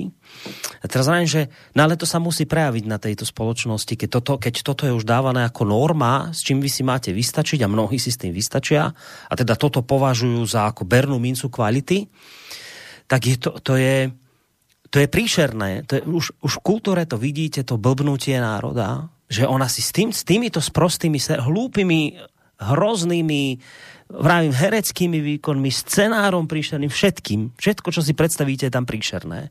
A s týmto si ľudia vystačia. A ja si teraz predstavím človeka, ktorý si s týmto vystačí a ide za tú volebnú plentu. On s tým, že sleduje takéto sprosté, hlúpe, hrôzostrašné seriály, on teda cíti, že má na to, že ide za tú plentu a že teda dobre vyberie. No áno, my tu máme proste médiami, spo, politikmi, všetkým možným ohlupnutú spoločnosť, ale Boh má v tomto smere pravdu, no môžeme si za to sami. No kto, viete, kto tam toho človeka pre ten televízor posadil? Kto môže za to, že tam sedí, čumí do toho ospro- a dobrovoľne osprostieva? No kto za to môže, keď nie je on?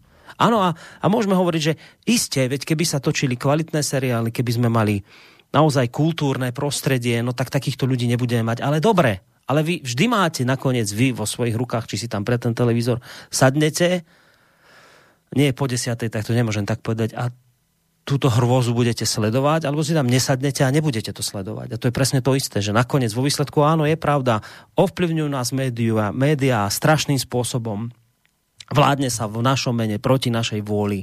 Áno, vy v skutočnosti máte slobodu v tom, že si idete hodiť lístok, ale to všetko, čo bolo predtým, tá mediálna masáž, to už sa ne, nedopovie k tomu. Ale nakoniec vždy vy ste len ľudia s vlastným citom, ktorý máte, s vlastným rozumom, ktorý máte používať. A nakoniec ja chcem veriť, že slobodný vysielač že toho pekným prostriedkom a príkladom, že sa môžete tomuto vzoprieť a musíte nakoniec možno o to viacej sami rozmýšľať. Aj keď teda tuším, že v tejto chvíli to nemá byť moja výhrada voči Marte, lebo, lebo zrejme už len tým, že nás počúva, tak zrejme takéto veci robí. Ale no, no žiaľ Bohu, že väčšina ľudí tam sedí pred tými televízormi. No tak, že žiaľ Bohu, ne, tak robíme, čo môžeme, ale nedá sa povedať, že tí ľudia sú zbavení viny za to, že to pozerajú. No môžu za to sami. No. A bodaj by bolo takých ľudí, to mám tak povedať, prebudených viacej, ktorí zistia, že že proste, ne, však my to máme vo našich rukách, no budem musieť nad tým rozmýšľať na budúce, komu to hodím. No. Aj keď dobre, však tam sa dá dlho diskutovať o tom, že komu to vlastne dnes hodiť do čerta, že komu, no nakoniec vo výsledku, kto je ten. E, dve otázky od Ľuba ako má ten očkovací preukaz vyzerať? Bude to nejaká knižočka typu dnešného pasu? Bude to iný dokument? A po druhé, čo si myslí Vlk o tom, že ak falšujem alebo si vyrobím vlastný PCR test, je toto nejako kryté zákonom? Zatiaľ len toľko to. Tak takéto technické otázky má na teba, aj keď teda neviem, či si ty zrovna dobrý adresát týchto otázok. No mě to zajímalo taky a e, pokud vím, tak e, ten covidový pas by měl být eh, na bázi, eh, na celoevropské bázi a uvažuje se, že bude ve dvou formách. Jednak, že, bude, že to bude mobilní aplikace a jednak, že by to bylo eventuálně něco ve formě nějaký takový kartičky, jako je, jako je občanka. Ale to jsou předběžní návrhy a jasno o tom nemají ani v Bruselu. E, nicméně očekávám, že to velmi rychle na e, téhle celounijní úrovni vyřeší, protože turistická sezona klepe na dveře. A mm, Borísku teďko odbočím někam jinam, nevím, jestli si už dneska viděl kosu. Vydal ještě jsem článek, který tě, který tě určitě bude zajímat popisuje, popisuje to, že eh, v Německu padl další rozsudek, nebo eh, padlo předběžné opatření ústavního soudu ohledně toho fondu obnovy a německého zapojení do něj. A čeká se, čeká se na rozsudek, který by měl přijít v řádu týdnů nebo na největš několika málo měsíců. A pokud by, pokud by ústavní soud dal zapravdu žalobě, tak fond obnovy by měl otroubeno, což by znamenalo obrovský pnutí v Evropské unii. Proč o tom mluvím v souvislosti s covidovým pasem?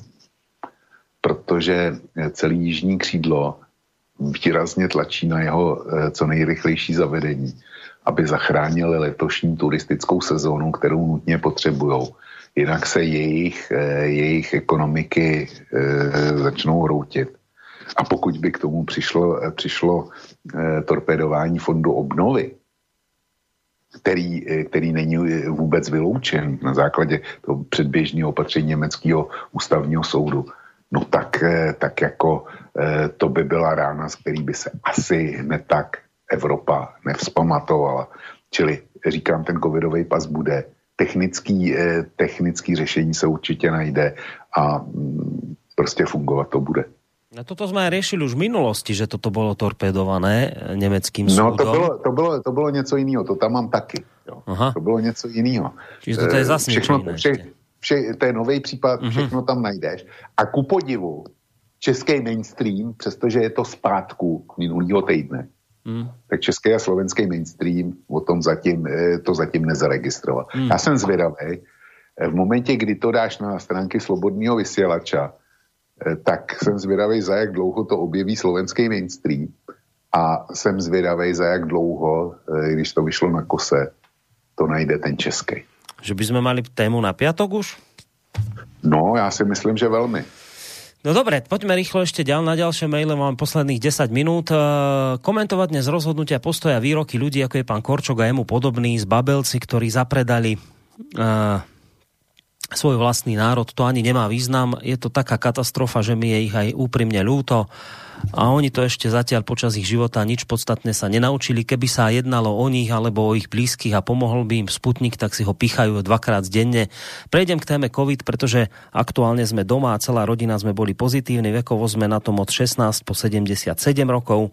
V rodine máme lekára hneď e, na začiatku nám predpísal Ivermectin, poslal nám dávkovanie, podľa ktorého sme si dokúpili ešte potrebné vitamíny. Najsilnejšie príznaky mali samozrejme rodičia a bolo to veľmi podobné klasickej chrípke. Viem, že nepíšem nič nové, len chcem potvrdiť na príklade šiestich ľudí to, že ak by zodpovední odborníci nastavili postupy liečenia podobne ako náš lekár, tak by bolo mnoho ľudí menej hospitalizovaných a samozrejme aj mnoho menej úmrtí. Mnoho ľudí o tomto vie, mnohí majú podobné skúsenosti, potvrdzujú to mnohí veci a lekári na celom svete. Dnes sa už ani zďaleka nejedná iba o Ivermectin, pretože účinných liekov a postupov je už mnoho, mnoho viac.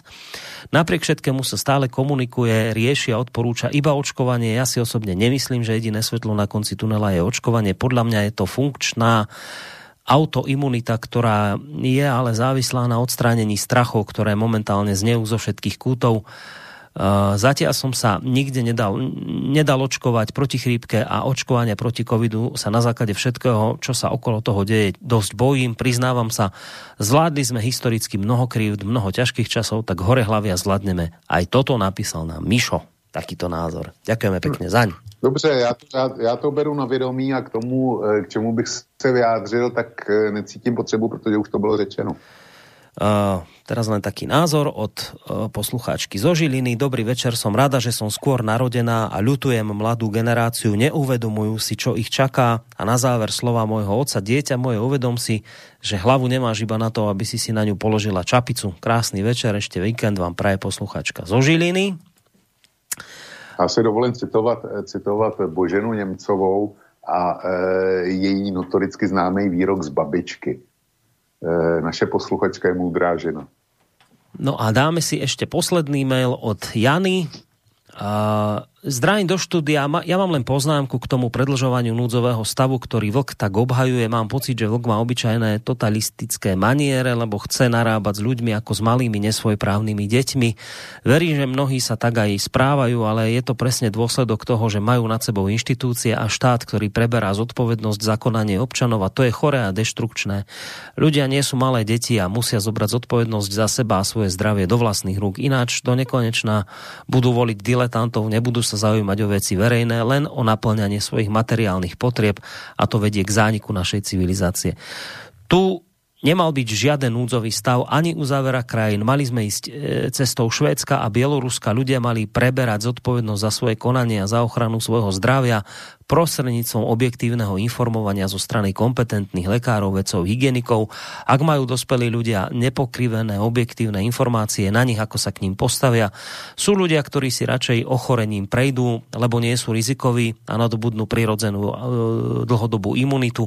A sú ľudia, ktorí si svojou nezodpovednosťou a tiež pomocou ochrannej ruky štátu, zdravotníctva a inštitúcií privodili rôzne ochorenia a sú rizikoví aj teda na nich, aby zvážili svoje rizika a patrične podľa rád múdrejších sa nimi riadili, teda prevzali zodpovednosť za svoje konanie. Už mám pokrk tej totality, ktorú tu zastáva aj vlk, lebo je vystrašený až na smrť a chce, aby celá spoločnosť chránila právo, práve to jeho zdravie, na to, že tak nenávidí predošlý systém, nerobí nič iné, len sa snaží zavádzať jeho praktiky.